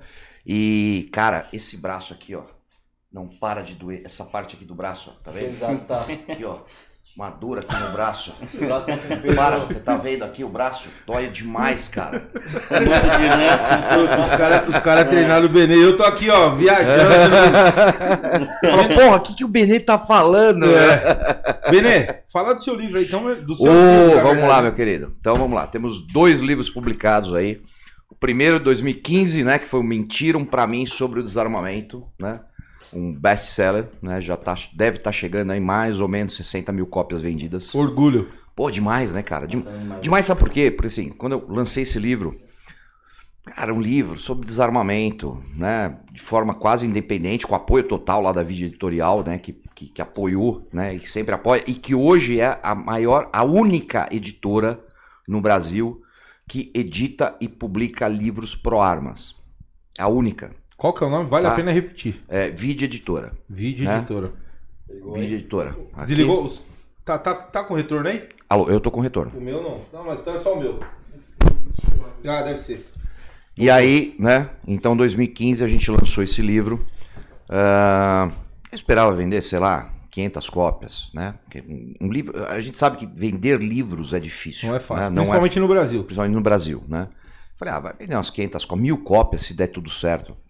Cara, na noite de lançamento, lá na, na Livraria Cultura, né, que, que havia ali no Conjunto Nacional de São Paulo, né? Na noite de lançamento foram 450. Eu passei, eu fiquei das 6 da tarde até as 10 e meia da, da noite assinando o livro. Uma coisa fantástica, maravilhosa, assim, um negócio. Cara que eu olhava e falava, meu, não é possível que isso está acontecendo. Né? Ou seja, porra. E a maioria, jovens. Faixa dos 25 anos, né? A veiarada do tiro pareceu meia dúzia. Né? O resto, se olhar aquilo e falar, cara, que coisa maravilhosa, porque você sente que a coisa está mudando. É o futuro. Né? Exatamente. Os jovens são o É, futuro. tem que- Você que inventou o tirógrafo? Fui eu que inventei o É, tirógrafo. bacana. Fantástico isso. O tirógrafo, para quem não sabe, né? Eu que- faço, né? Um tiro na capa, é só na capa, tá, gente? Né, na capa do livro aqui, né? E depois faço ah, o autógrafo normal. Só que foi um rapaz que chegou no clube, eu tava dando um curso, ele levou o livro dele e falou: Benê, dá um tiro no meio do meu livro. Falei, porra, mas no meio do seu Você não livro. vai ler, porra. Né? Ele falou, não, eu já li três vezes. Aí eu quero que você dê um tiro no meio e assine pra mim. Falei, cara, porra, não vou estragar o livro. Falei, vamos fazer o seguinte, eu vou dar na capa pra você. E aí eu assino. Ele falou, pô, legal, melhor ainda. Dei um tiro na capa, assinei, filmei e publiquei. Pronto, né? Sucesso. Virou, aí todo lugar que eu vou... Oi? Que calibre foi esse? Esse aqui foi 9, né, eu acho. Esse aqui acho que foi 9, que eu fiz um ontem. Calibre 12. Hã? Já fiz, já fiz com calibre 12, né? Já fiz, já fiz com calibre 12, já fiz. 556 é legal de fazer nele inteiro. Porque não. Não estraga nada. danifica muito. Não, não, não danifica nada. Ele vai fazer um furinho, você consegue até ler. Agora eu, Hum. eu aprendi. É, ao invés de falar que vai estragar o velório, eu vou falar assim, vai estragar a capa do livro.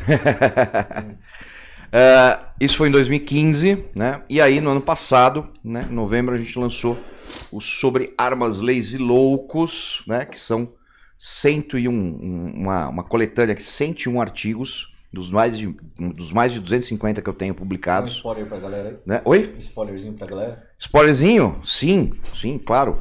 Ah, aqui você vai ter artigos sobre ah, como eu comecei, né? Porque essa minha paixão de infância de armas de fogo, né? Tem bastante coisa, assim. É, são mais de 10 anos aqui de Onde artigos. pessoal, a galera encontra, Benê? Cara, eu vou agora fazer propaganda na minha livraria, né? Livraria do Benê, né? Quem quiser, tá lá. Inclusive, tá com promoção essa semana, vai até semana que vem.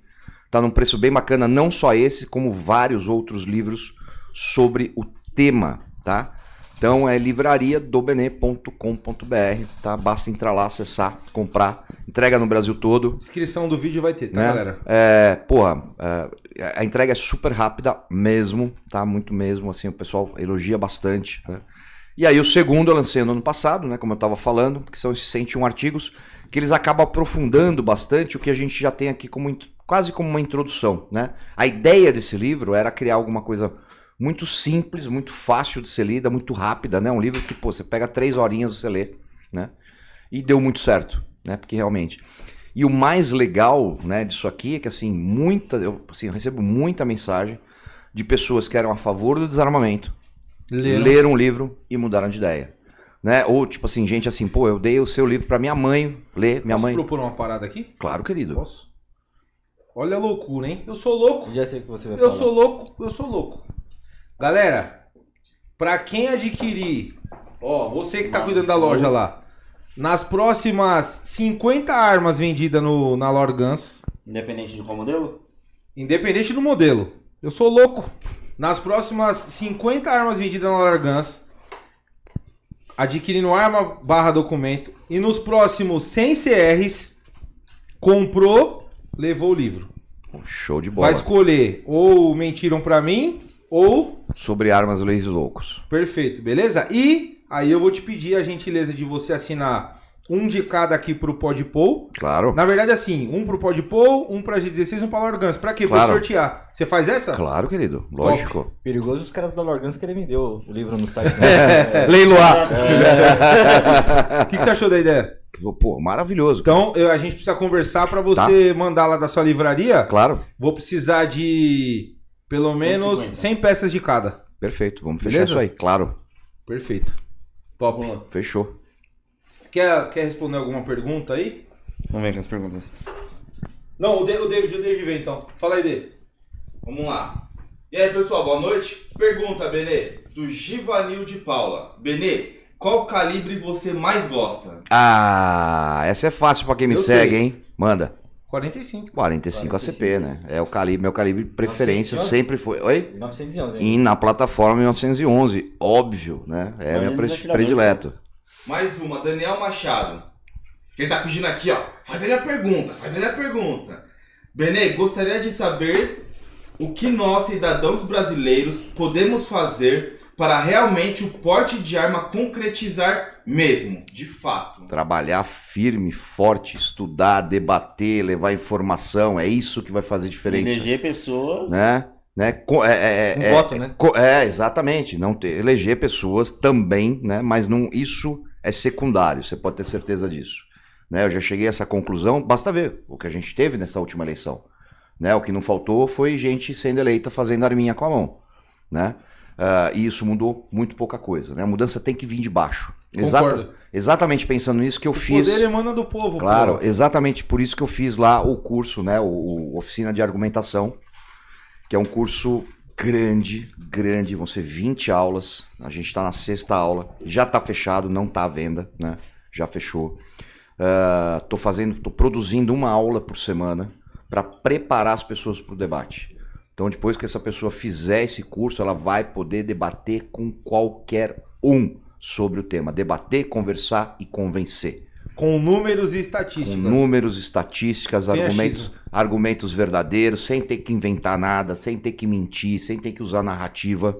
né? Então, quando eu lancei esse curso, a ideia era essa. Né? Pô, me deu um estalo, eu falei, cara, eu tinha que ter feito isso 10 anos atrás. Né? De olhar e falar assim, não, a gente tem que preparar pessoas para fazerem aquilo que eu faço hoje. Pra argumentar. Né? Argumentar. Né? É isso que vai fazer realmente as coisas mudarem. Bacana. Ô, Benê, não tem nenhuma versão desse curso presencial? Não, não tem, porque é um curso de Longo. 20 horas, né? Tá, É um curso de 20 horas. Não, não tem. tá. Você podia lançar um workshop disso aí, meu. Porra, velho. Ia ser top. Pode hein? ser uma coisa É que você resumida. tá sem, sem tempo, É que né? tá Corrido. complicado, tá complicado mesmo. Se tiver, se for fazer, a G16 já se coloca à disposição. Maravilha. Emanuel Ferreira de Freitas. Fui internado no Hospital do Câncer durante 5 anos, meu brother. Me identifiquei muito com você. Pô, que legal, cara, que bom. Duvido que ele tenha apronta- aprontado como o Benê aprontou, mas beleza. Rafael Manrique. A Karen é uma parceira para a vida. Se estiver lendo, saiba que tem toda a minha admiração e respeito. Olha que legal. Bacana, admira, admira bastante tua esposa. Bom, vamos lá. Sandro Almeida. Vai, mijão. Porra. Ah! é esse Fui, Ele já voltei. Ô, Benê, é... Melhor mijão que cagão. é, Não posso esquecer, senão vou acabar esquecendo. Quem mandou mensagem aqui, é, que tá assistindo, delegado Palumbo. Pô, grande Cara, Palumbo, E cara. se eu te um falar o que ele abraço. escreveu aqui? Acho que nem você sabe disso, cara. Ó, deixar você ler, ó. Ó o que ele escreveu. Sou fã dele, pô. Porra, que legal, cara. Não sabia, realmente não sabia. Isso é muito bacana, né? Acompanho já o Palumbo um tempão também, né? E, pô, fico muito feliz, muito, muito feliz mesmo. Obrigado, delegado. Pessoas do bem. Delegado Palumbo, gratidão. Tamo junto. Temos mais duas aqui pra gente finalizar por enquanto. Manda. Lucione Santos. O melhor clube de tiro, sem dúvidas. E o Gleison Fernandes. Be Bené assinou o meu com uma ponto 45. Pô, sempre, né, cara? É isso aí. Não, tamo junto. É o tirógrafo. É o tirógrafo. Benê, já avançamos na linha do tempo de forma cronológica, então a gente chega ali em 2005, Uhum. houve o referendo, Isso. é, disseram não pro, pro artigo 35 que proibia a comercialização de arma de fogo. Exato. Nessa época, fico imaginando eu, se eu tivesse uma loja hoje e ocorresse isso, é, de, de forma é, indireta, só por especulação, as lojas de arma devem ter, devem ter feito isso, né? 90% das lojas fecharam. De 2003 a 2010, 90% das lojas de armas fecharam no Brasil. Nós tínhamos Muita gente 2.300 lojas, sobraram duzentas e poucas que conseguiram sobreviver Malemar. E sobreviveram, não foram vendendo arma, né? Foram Caça, pesca, Pesca, ramificaram, né? Camping, né? Pizza, sushi, manja churrascaria que vende tudo, Hoje mas as virou mais ou menos isso. Elas, elas né? surgiram daí, né, com armamento. Sim, sim, foi, com certeza, né? Ah, então foi, foi o que sobrou, né? Ah, e isso é uma coisa, cara, que me, ale- me alegra muito, me alegra muito ver esse mercado Crescendo de novo. crescendo de novo, reavivando. Cara, eu tô indo em clubes, em cidades com 15 mil habitantes. Imagina você pensar um clube de tiro numa cidadezinha com 15, 20 mil habitantes, há 10 anos atrás. Cara, se falasse pra mim, eu ia dar risada. Aquilo que eu te falei hoje aqui, que cada vez que eu olho uma vitrine de uma loja, como eu leio hoje assim, eu falo, cara, 9mm vendendo. 357. 357, 45. 45 ali, Maravilha. blisterzinho ali, vai lá, compra a caixa. Cara, isso é fantástico. Né? Eu, não, eu, eu não achei que eu fosse viver pra ver isso, de verdade. De verdade. Né? Fuzil. Fuzil, fuzil, tá? É, é, a explosão né, das lojas, dos clubes, tá? Importação, importação de munição. Cara, você poder comprar uma munição importada, cara. Cara, quando você imaginou que você entrar numa loja e comprar uma munição importada, poder escolher, de falar não, eu quero usar Federal, eu quero usar Fioc, sabe? Eu quero usar, não importa, pode ser pior, pode ser melhor, não importa, eu tô escolhendo, eu posso escolher. Isso é fantástico. Isso é liberdade. Isso é liberdade. Isso, Isso é é liberdade. exatamente. Benê, vamos sair um pouquinho da linha cronológica. Tem uma dúvida aqui, meu irmão. Manda. É, o- alguns partidos políticos uma vez encheram seu saco lá por conta de uma medalha. É, medalha Tiradentes, não foi? Isso. O que, que aconteceu, meu irmão? Foi medalha Tiradentes e medalha Pedro né? Ernesto. Né? Eu, eu ganhei as duas maiores comendas do Rio de Janeiro, né? mesmo não sendo carioca. Né? Ah, ah, o- a Assembleia Legislativa do Rio de Janeiro e né, a Câmara Municipal do Rio de Janeiro reconheceram aí o meu trabalho em prol da segurança pública e me eh, agraciaram com essas duas medalhas, são as maiores comendas do Rio de Janeiro. E o pessoal, lógico, né, do PSOL ficou maluco com isso, né? Como assim Benê Barbosa vai ganhar uma medalha, né? Ah, e aquela papagaiada de sempre, mas levei, né? Levou? Levei, lógico, levei, né? E quem indicou, né? Quem me indicou para essas medalhas foi o Carlos Bolsonaro, né? Ah, na época o Flávio Bolsonaro, que era, que era ah, deputado, né? E o deputado Soares, do Rio de Janeiro também, né? Que me indicaram, e aí a Assembleia aceitou a indicação, a Câmara aceitou a indicação, ou seja, todos os deputados que votaram, né? Na maioria, aceitaram lá a minha indicação para receber essas duas comendas. Top. E em São Paulo nunca ganhei nada. Vai ganhar hoje. Sempre pô. assim, né? Vai ganhar hoje, né? O quê? Vai ser filiado, pô. Ah, não, não, isso sim. O Benê, o Benê Barbosa ganhou filiação 24 horas. Pô, show de bola. Já tá filiado ao único, é um marco isso. Bom, maravilha. Filiado ao único clube de tiro 24, 24 horas. horas. Ô Benê, você considera que o revólver ele vai, vai se tornar uma arma obsoleta? Não, não considero. Não? considero. Não por enquanto, né? Provavelmente Costume, né? nunca. Provavelmente É? nunca, é. Por quê? Ah, a ideia né, de que o revólver não serve para defesa, ele é uma ideia completamente ah, sem qualquer base técnica. Né? Normalmente quem fala isso é o cara operacional, né? é o taticuzão, né? o policial. Pistola, Por quê? Né? Né? Exato, por quê? Porque há uma diferenciação muito grande entre você, um civil, utilizar uma arma para defesa, né? E a utilização de uma arma para questão operacional, policial e militar. Por que essa diferenciação? Então vamos lá. Eu, como civil. Vamos imaginar que eu pegue meu carro, né, lá em casa, estou indo para o clube de tiro, pego minha arma, pronto uso, como determina e possibilita a lei, estou indo para o clube. No meio do caminho, né, alguém tenta me abordar, eu saco minha arma, a pessoa se esconde, eu faço o quê? Eu vou sair para tentar prender essa pessoa? Não, Vai eu vou embora. subir no meu carro, vou embora, ganhei, beleza. O policial pode fazer isso? Não. Ele vai ter que lá dar combate, ele vai ter que dar combate até acabar isso. Então ele não pode ficar sem munição de jeito nenhum. Outra coisa, se eu tô passando em algum lugar, eu vejo um assalto, porra, quatro assaltantes, todos armados, eu vou intervir? É óbvio que não. Né? Eu até poderia, né? Eu até poderia. Qualquer cidadão pode, mas eu jamais faria. Um policial pode escolher intervir? Não. Então ele vai ter que trocar tiro com quatro caras. Ele tá no estrito cumprimento do dever legal, né? Acabou. E aí, pô, se ele tem que trocar tiro com quatro caras, né? Ele tem que ter muita munição. Ele tem que recarregar várias vezes. Ele vai ter que sustentar o combate até o final. O cidadão não. Portanto, se eu tiver com um revólver, né? Seis tiros, sete tiros, pô, um, um tracker vai dar, da Taurus aí, sete tiros em 357 Magnum. Vai ser muito. Você vai dizer que é pouca munição? É lógico que não é pouca munição. Tá? É lógico. A grande vantagem do revólver, que as pessoas esquecem, é o que? A simplicidade no uso. Revólver é uma arma que, poxa, eu sou instrutor, eu, eu né, vira e mexe, dou aulas pra, nesse sentido. Né? É aquela arma que você dá uma instrução de 5 minutos de como a pessoa ah, ah, não, não atirar, mas como ela manipula um revólver e ela aprende, porque é extremamente simples. Você faz isso com uma pistola? Não. Não faz. Você pega, vai, uma 838, né? Uma TH. Porra, quantos botões tem naquela arma? Tecla pra Dedéu. Porra, você tem o liberador do, do carregador, você tem o liberador do ferrolho, aí você tem a trava, que a trava pode ser a, a trava, destrava, Decoque. decoque, pode ser ah, ação dupla destravada, ação dupla travada, ação simples travada, ação simples destravada. Cão. se parar aberto, não tem munição, tem falha, tem que saber resolver falha, tem dupla Tipo alimentação, tem dupla alimentação, tem falha de carregador. Cara, isso é uma pistola. Revólver não, revólver atira ou não atira.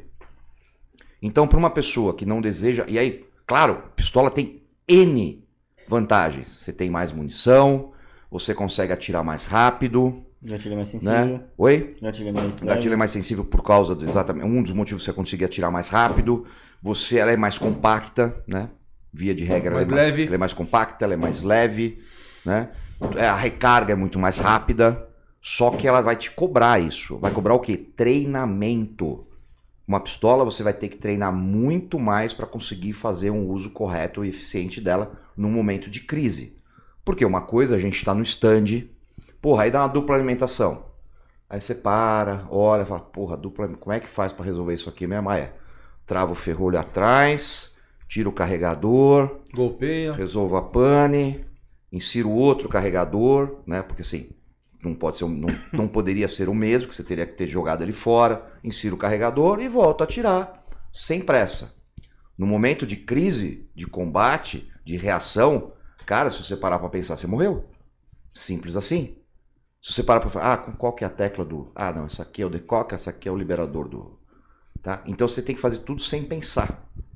Então vai te cobrar um preço. É, tem muitas vantagens, foi o que eu falei. Claro que sim, tanto é que eu uso uma pistola. Né? Mas por quê? Porque eu treino constantemente. Né? O revólver é aquela arma que se você tiver em casa, né? você ensina qualquer pessoa da sua casa Número a utilizá-lo. Pode até errar o tiro, aí é outra questão. Mas atirar ela vai conseguir. Com a pistola talvez ela não consiga.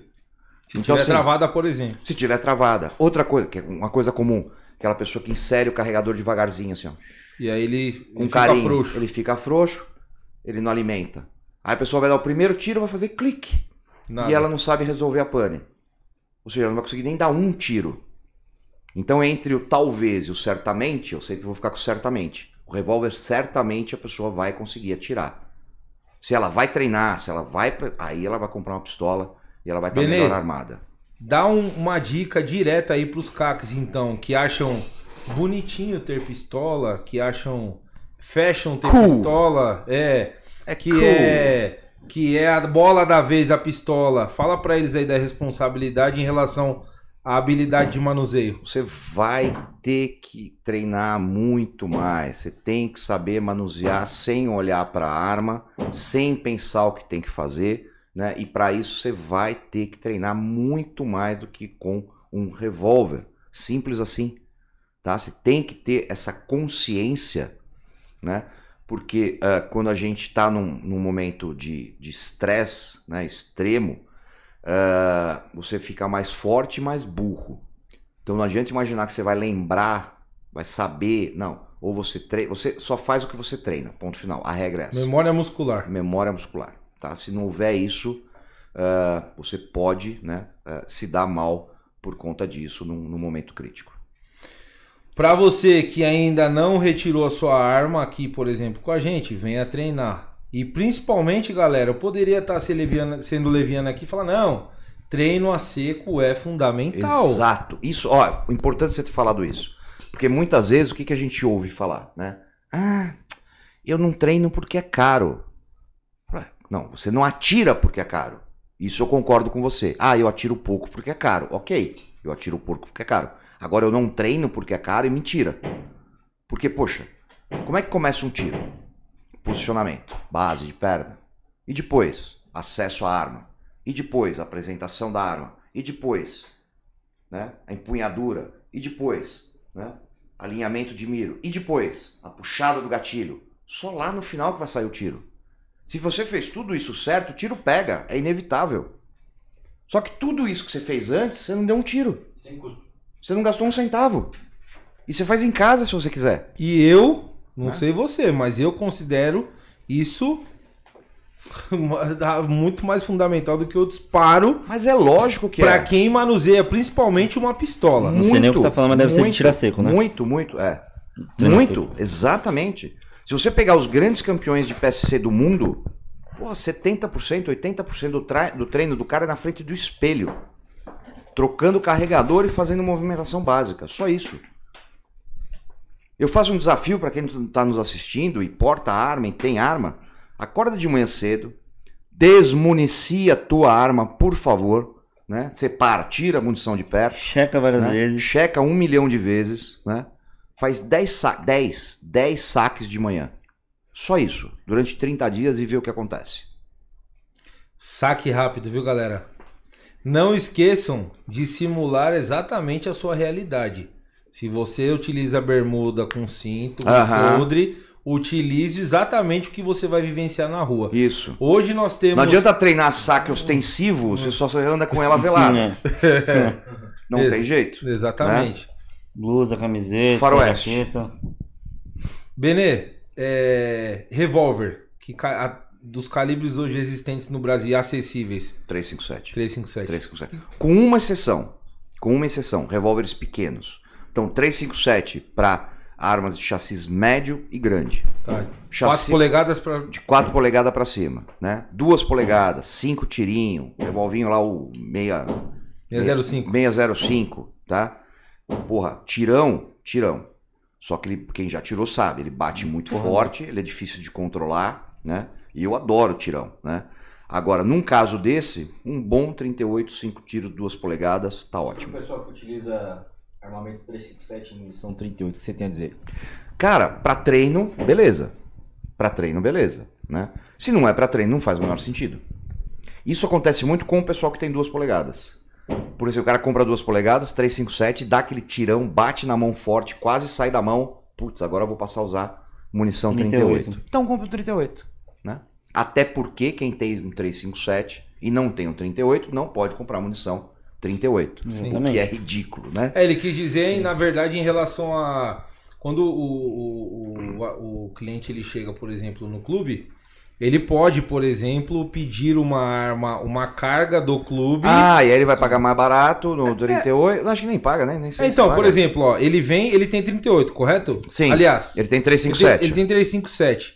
Aí ele, ele pede o 38 e pede também uma caixa de 38. E aí ele pode utilizar o, a arma do clube 38 e a munição de 38 no 357. Entendi. Foi isso que ele quis dizer. Isso aí, isso- mesmo. É... Benê, você tem um garotão. A regra, só, só complementar essa. A regra é a seguinte: quanto mais próximo Do- da munição que você utiliza para defesa for a munição que você utiliza para treino, é melhor. Por quê? Porque o recuo vai ser diferente. O Você estam- faz uma simulação o, exatamente es- do. o estampido vai ser diferente. Então, uma coisa que eu sempre fiz, a minha 45, eu sempre fiz recarga com velocidade padrão de 45. Porra, não vai economizar um grain de pólvora, pelo amor de Deus. Né? Então é 230 grains, 850 pés, então vai ser, minha carga de treino vai ser oit- 230 grains, 850 pés. Porque eu vou me acostumar com o recuo, com o estampido, com o ponto de impacto que muda. Ou seja, você vai treinar sempre, né? Sempre o mais próximo possível da munição que você usa ah, no dia a dia. Ah, agora eu tive uma curiosidade. Já- E já encaixar outro assunto. Manda. É. Ponto 45. Qual munição pra defesa? Para munição, para defesa, defesa. olha só.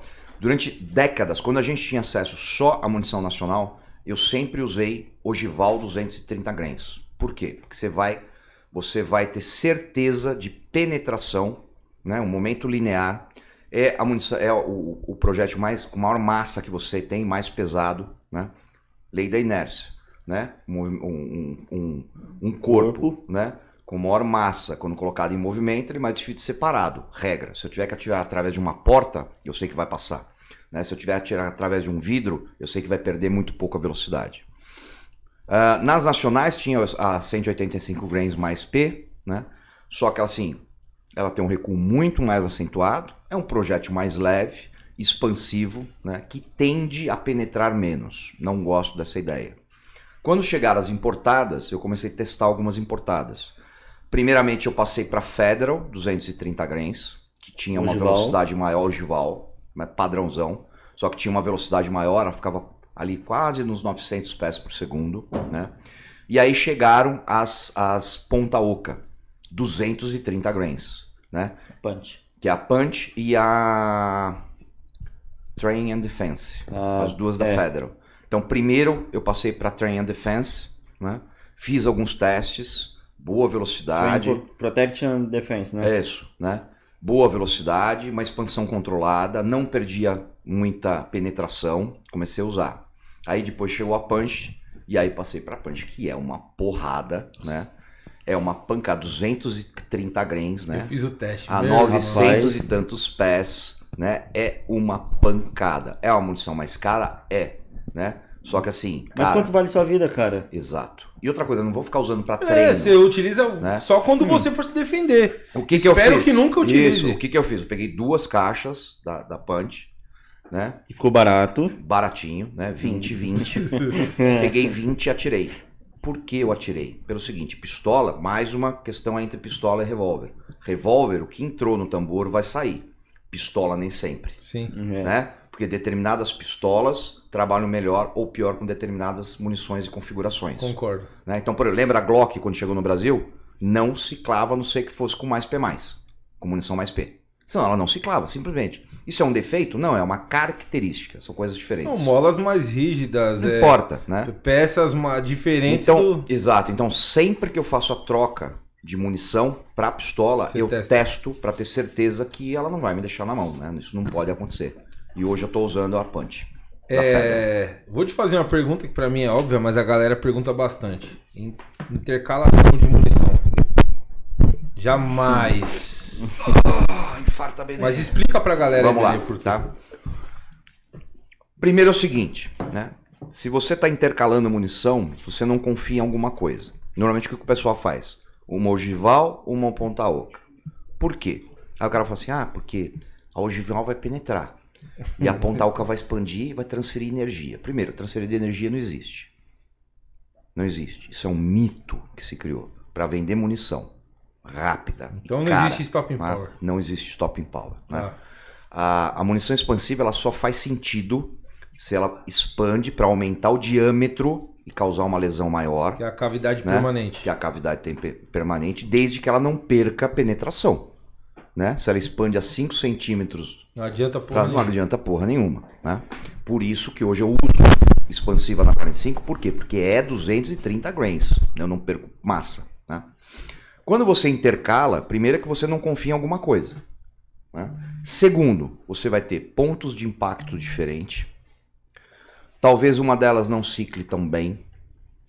Você vai ter recuo da arma diferente, porque não vai ser igual. Normalmente o ponta UK é uma carga mais forte. Ou seja, você vai ter uma inconstância no seu tiro. Então, pesquisa, testa, escolhe uma munição e usa. Simples. E é uma coisa que eu sempre falo: na dúvida, usa ogival. Porque pelo menos vai furar. Né? Entende? De novo, entre o certamente e o talvez, vai pro certamente.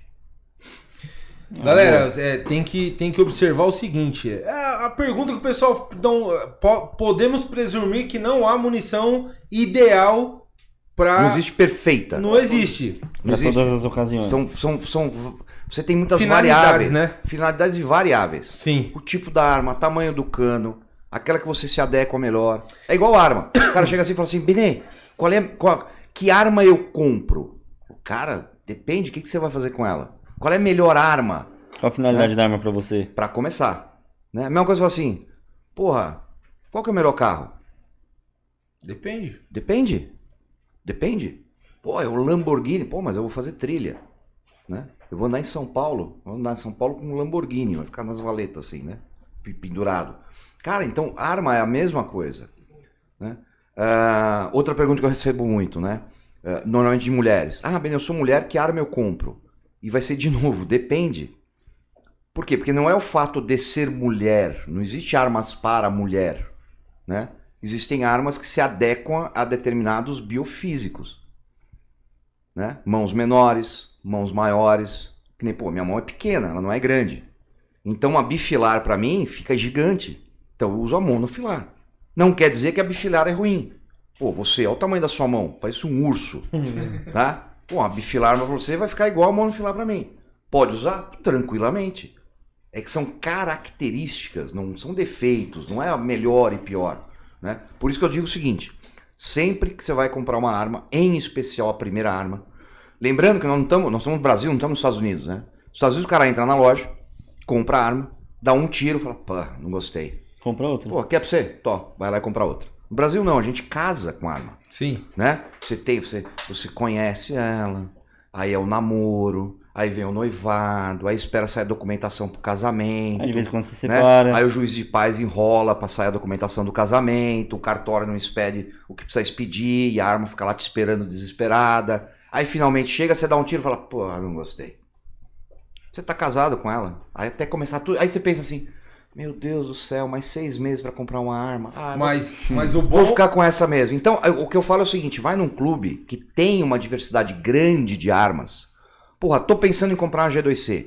Vem aqui, pô, tem uma G2C aí? Tenho, vamos lá tirar. É isso. Porra, gostei. Pô, tô pensando também em comprar uma, sei lá, uma Glock. Pô, então tem Glock, tem Glock. Qual calibre? 40, 45, 9? Pô, queria experimentar Glock 45. Tá bom, vamos lá experimentar. Porra, gostei pra caramba.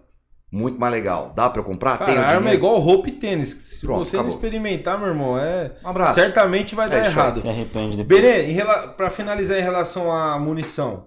E o cara que fala que utiliza um carregador de backup com tipo e um carregador de outro a depender da finalidade. Exemplo. Estou no carro ogival, porque poderá ter barreiras, Tá. obstáculos. É, saio pra rua, posso me deparar com um confronto direto. Aham. Ponta oca. E aí? E aí eu fico imaginando a velocidade que esse cara tem pra trocar o carregador antes de dar o primeiro tiro. tipo, um assalto no carro. Pera. Renuncia, esfriar, troca o carregador. Agora vamos! Cara, isso não existe. Foi o que eu falei. Ou você confia na munição ou não confia. Então escolhe uma, que você tem um mínimo de confiança, e usa essa. Né? Ah, imagina hoje com importação de munição. Porra, de 9mm acho que tem uns 15 tipos diferentes. Aí ele põe uma, uma de cada tipo no carregador e fala, ah, uma vai funcionar. E fica dando tiro até funcionar. Porra, não faz o menor sentido isso, né? Verdade. São aqueles mitos brasileiros, né? É Sim. comum isso. Sim, é, e é muito importante a gente simplificar, né? No, quando, quando o assunto é arma de fogo e munição, galera, o meu conselho, e acho que do Benê também, simplifique. Escolha uma e vá E até o final. E eu convido vocês, meu, quer testar? Traz aí carne, costela, atira, verifica Pernil. a cavidade permanente, a cavidade temporária, Penetração, principalmente. penetração e tome a sua decisão. Ponto. Eu, a gente fez, né, Gan? Quando eu, quando eu recebi essa munição aqui, A gente é, faz normalmente sempre. Punch, Aham. eu fiz o teste, cara. Falei, pô, é essa que É eu essa. quero. É isso aí. Acho que eu não vou ficar na mão. Basicamente isso. É isso aí. Beleza, você tem um, um filho, um garotão. Na verdade, eu tenho três, né? Você tem três filhos? Tenho três. É que eu só vejo o garoto lá nas É, não, é ele me acompanha nos cursos, né? Mas É. eu tenho três. Eu tenho uma moça de 25, um de 12 e um de 5. Tá. Sim, todos do mesmo casamento. Todo mundo me pergunta isso. Ah, eu já sei porque você falou, pô, que a cara em dois Ah, tava sim, com é. você, pô. Eu juro que eu não sabia, né?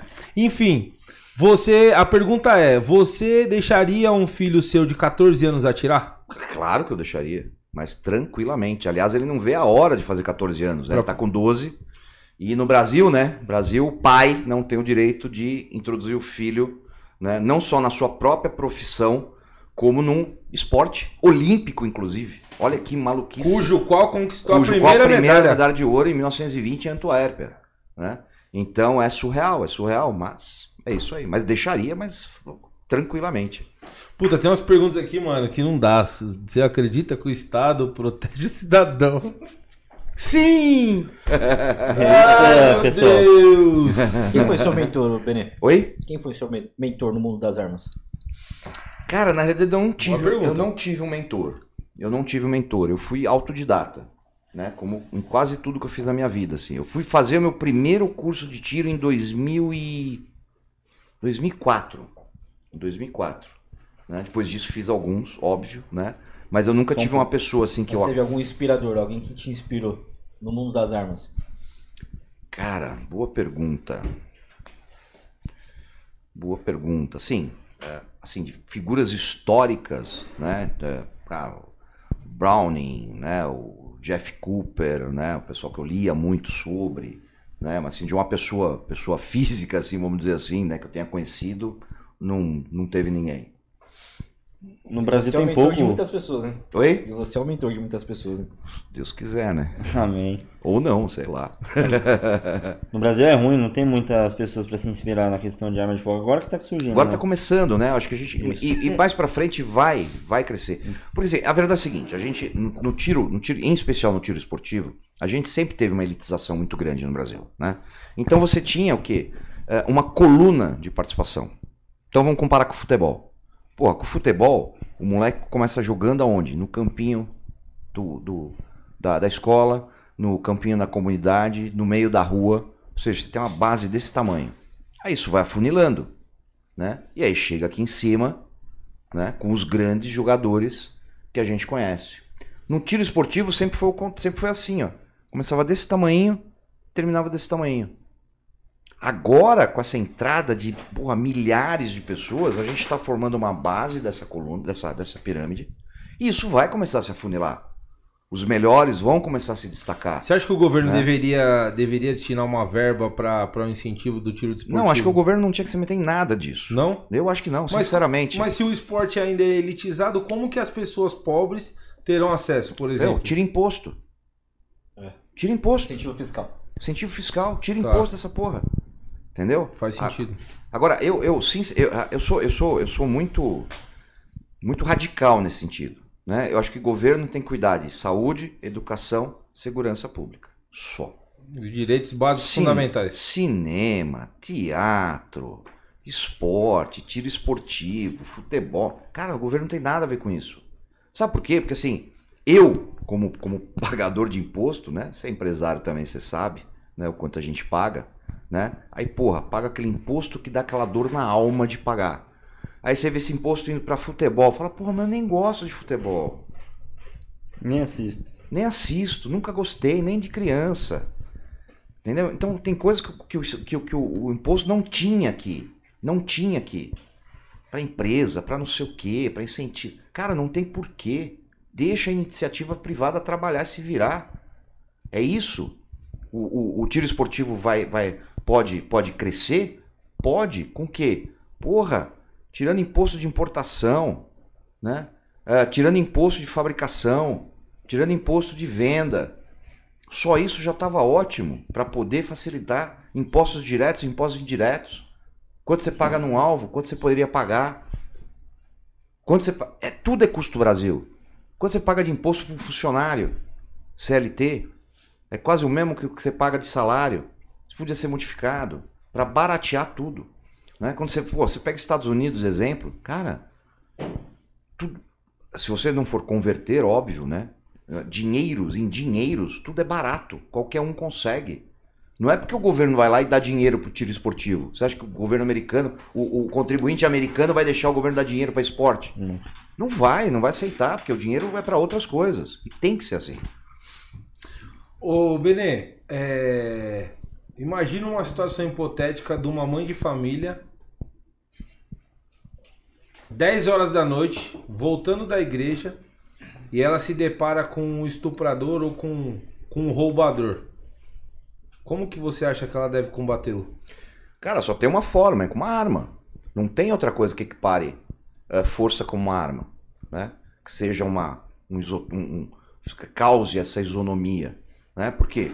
Porque é força física, né? Ah, por isso que eu sou eu sou muito eh, crítico no bom sentido dos tais eh, cursos de defesa pessoal, tá? Porque aí você pega curso de defesa pessoal para mulher. Aí curso, o cara, ah, ela enfia o dedo nos olhos do cara.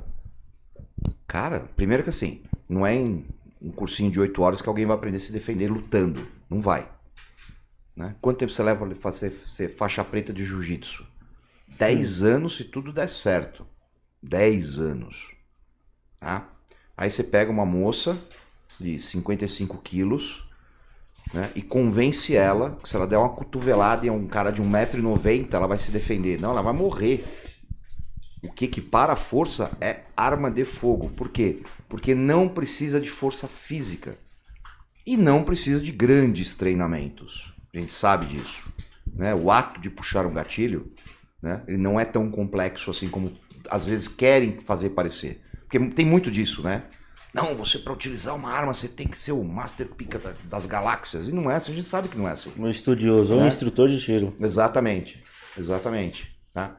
Então é a única forma. né? É a única, não tem outro jeito. Gás pimenta, arminha de choque, cara, eu não acredito em nada disso, sinceramente.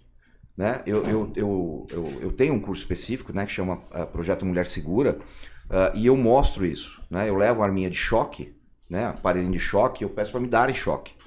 Ela causa dor, desconforto, mas ninguém apaga, igual filme, né? O cara vai. E o cara bum, cai no chão. Isso não acontece. É um bom ator, viu? Bom ator, você viu, cara? Na hora, meu, nem tinha combinado, hein?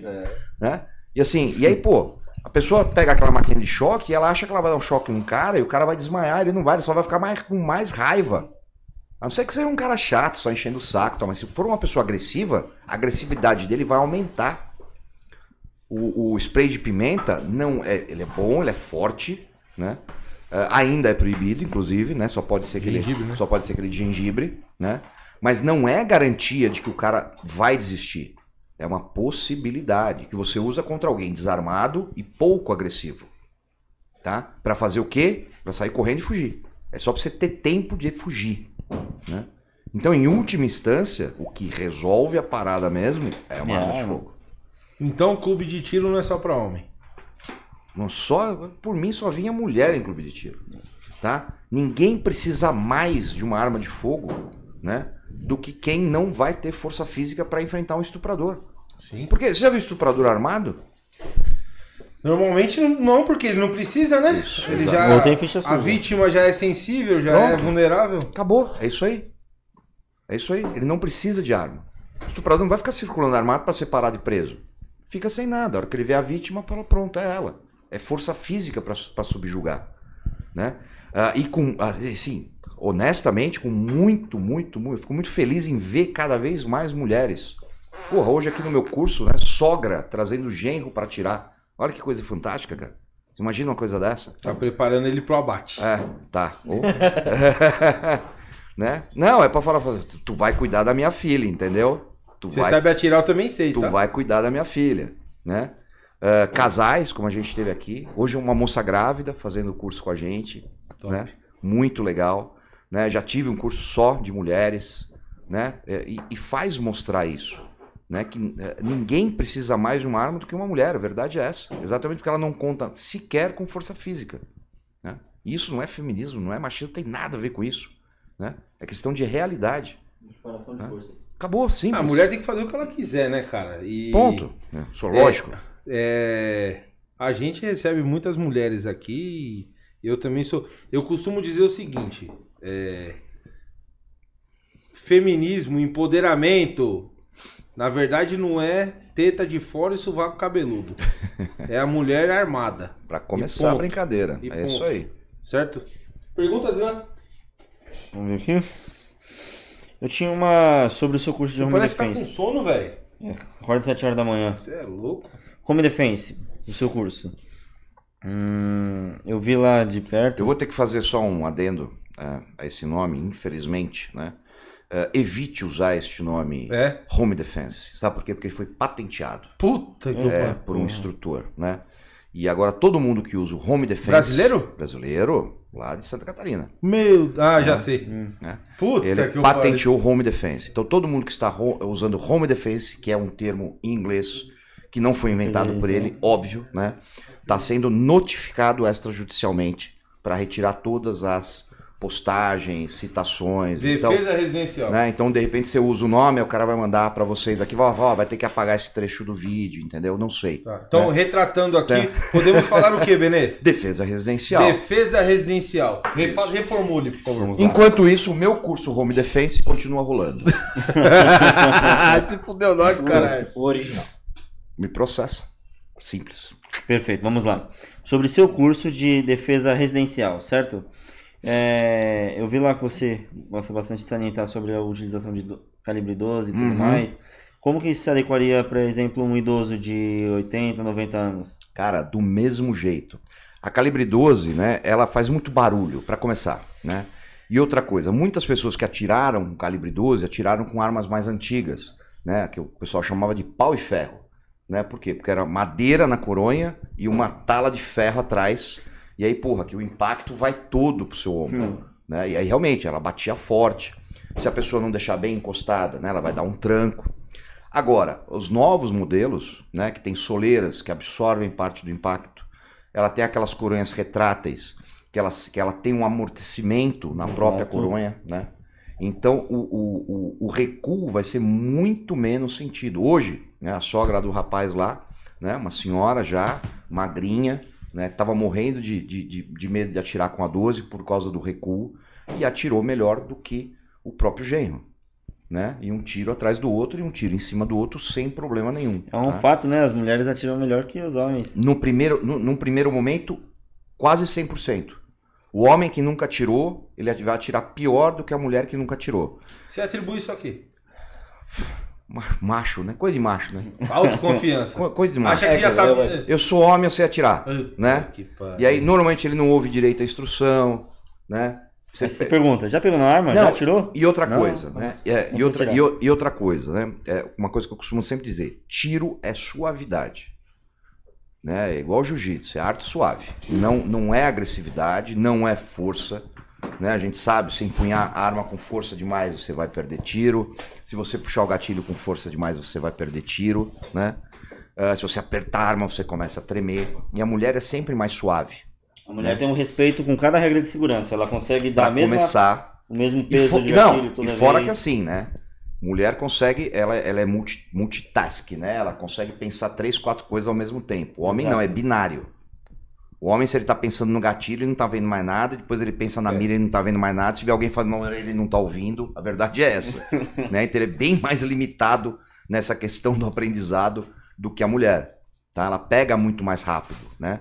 Então foi o que eu falei, via de regra.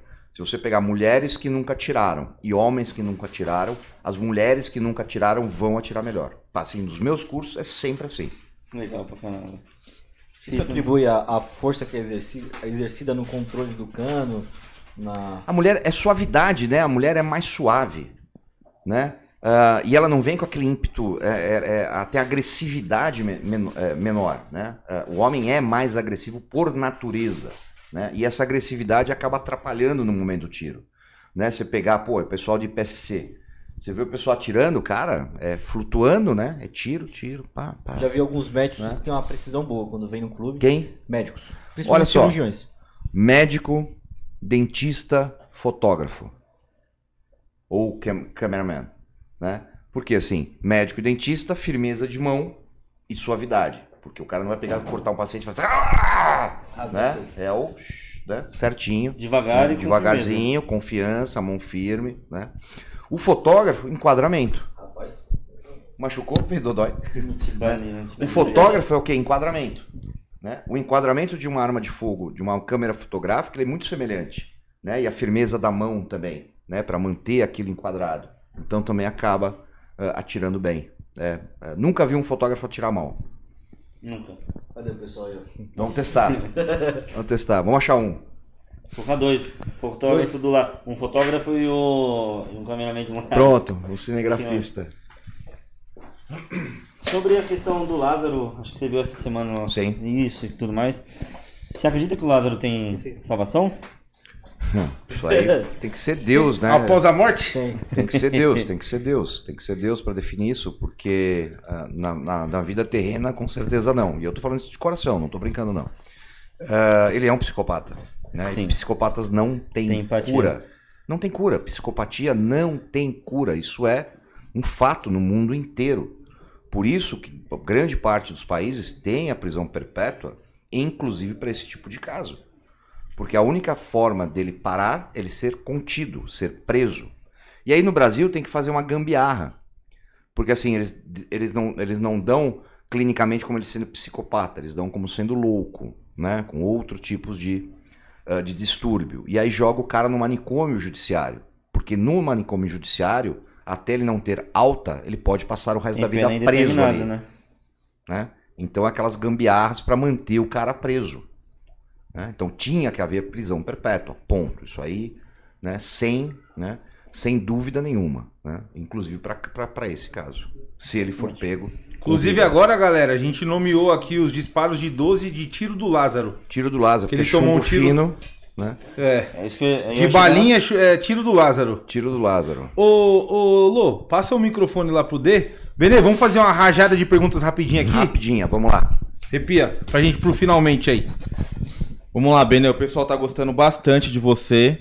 E a gente vai fazer uma rapidinha com você, se você permitir. Hum, Ficou esquisito né? isso. Você gostou? Você gostou? Uma rajada rapidinho. Ai, É papai. rajada, não é rapidinha, filho. É depois eu mostro como é que ele massa chiclete. Bom, vamos lá. É, perguntaram aqui, do Guilherme. Opinião sobre o papel das guardas municipais do Brasil. Qual a sua opinião? Cara, eu sempre defendi uma segurança pública municipalizada. Funciona sempre muito melhor. Por quê? Porque você não vive no estado, você não vive no país, você vive no município. Ninguém conhece melhor o município né, do que a guarda municipal, o prefeito, etc. É ele que sabe os problemas, ele sabe onde estão as maioria dos problemas e ele pode resolver isso. Então eu sou, sempre fui plenamente favorável. Boa rapidinha, Benê. Obrigado. Rômulo Monteiro. Benê vai apoiar ou indicar candidatos pro armamento? Não, não apoio, não indico mais candidato nenhum, Por que, Benê? porque não vale a pena. Por que não vale a pena, E Benê? não se, não se candidata? Nem a pau, Jumenal. Sem chances. Próxima. Érico Monteiro, Granhuns PE, 130 mil habitantes, cidade esquerdista, terra do bandido Nove Dedos. Já tem dois clubes de tiro. Que Não é o maravilha. bandido. Isso é uma revolução. Quem é esse bandido aí? Ah, Não sei, sei. não. Não conheço. Pô, companheiro, não alguém sei quem é, não. Nem tá fala o nome pra não promover. Leonardo Rangel, Benê, para ficar registrado para revermos em alguns anos igual no Flow. Ai, que medo. Quais são suas perspectivas para os próximos anos sobre armamento? E o que você acredita que vai melhorar ou piorar? Cara, é uma pergunta bem genérica, né?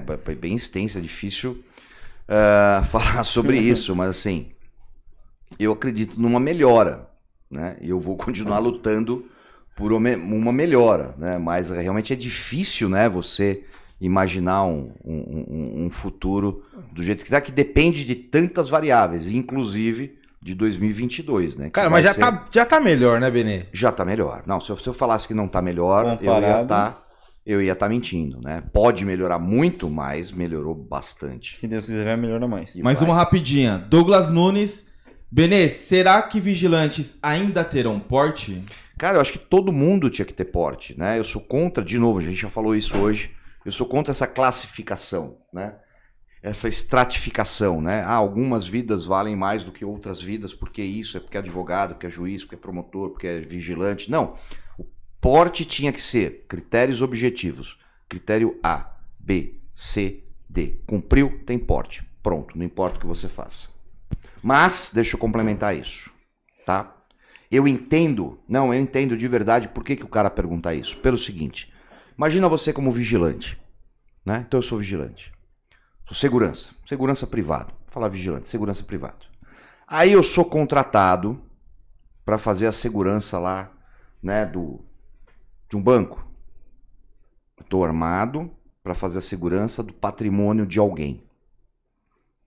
Eu posso estar armado. Ou eu sou segurança, sou contratado para fazer a segurança da casa de alguém. Ok. Justo, justo, faz parte.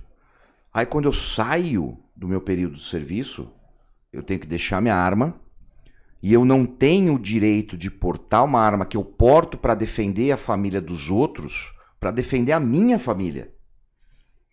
Eu não posso ter uma arma para defender o meu patrimônio, sendo que eu trabalho armado para defender o patrimônio dos outros. Qual é a justiça disso? Zero, né? Zero. Então segurança Concordo. chega aqui, desarmado, se arma, se desarma, vai embora desarmado. Cara, não faz o menor sentido isso. O cara trabalha armado, se ele trabalha armado, No mínimo injusto, né? no mínimo injusto. No mínimo injusto. Mas é isso aí. Gustavo, perguntando pro Benny Barbosa. É, o que você acha da compra de armas somente a partir dos 25 anos? Péssima, péssima, faz o menor sentido. Brasil com 21 anos você pode ser ministro da defesa. Por que não anda armado? Pronto. Você pode ser ministro, você vai, você vai, você vai comandar as três forças militares do Brasil, mas você não pode comprar um revólver 22. Você pode ser policial, mas você não pode comprar um revólver 22. Mas não faz o menor sentido. Tinha que voltar no mínimo para 21 anos, como era.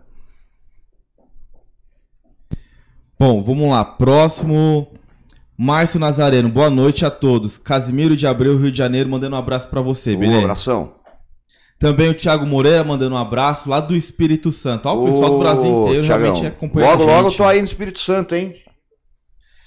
Tem aqui o José Manuzzi que ele colocou um seguinte complemento. O tiro esportivo deu as três primeiras medalhas olímpicas ao Brasil. Prata com Afrânio do Amaral e bronze por equipe em 3 de agosto. E ouro com Guilherme Paraense no dia 4. Isso aí.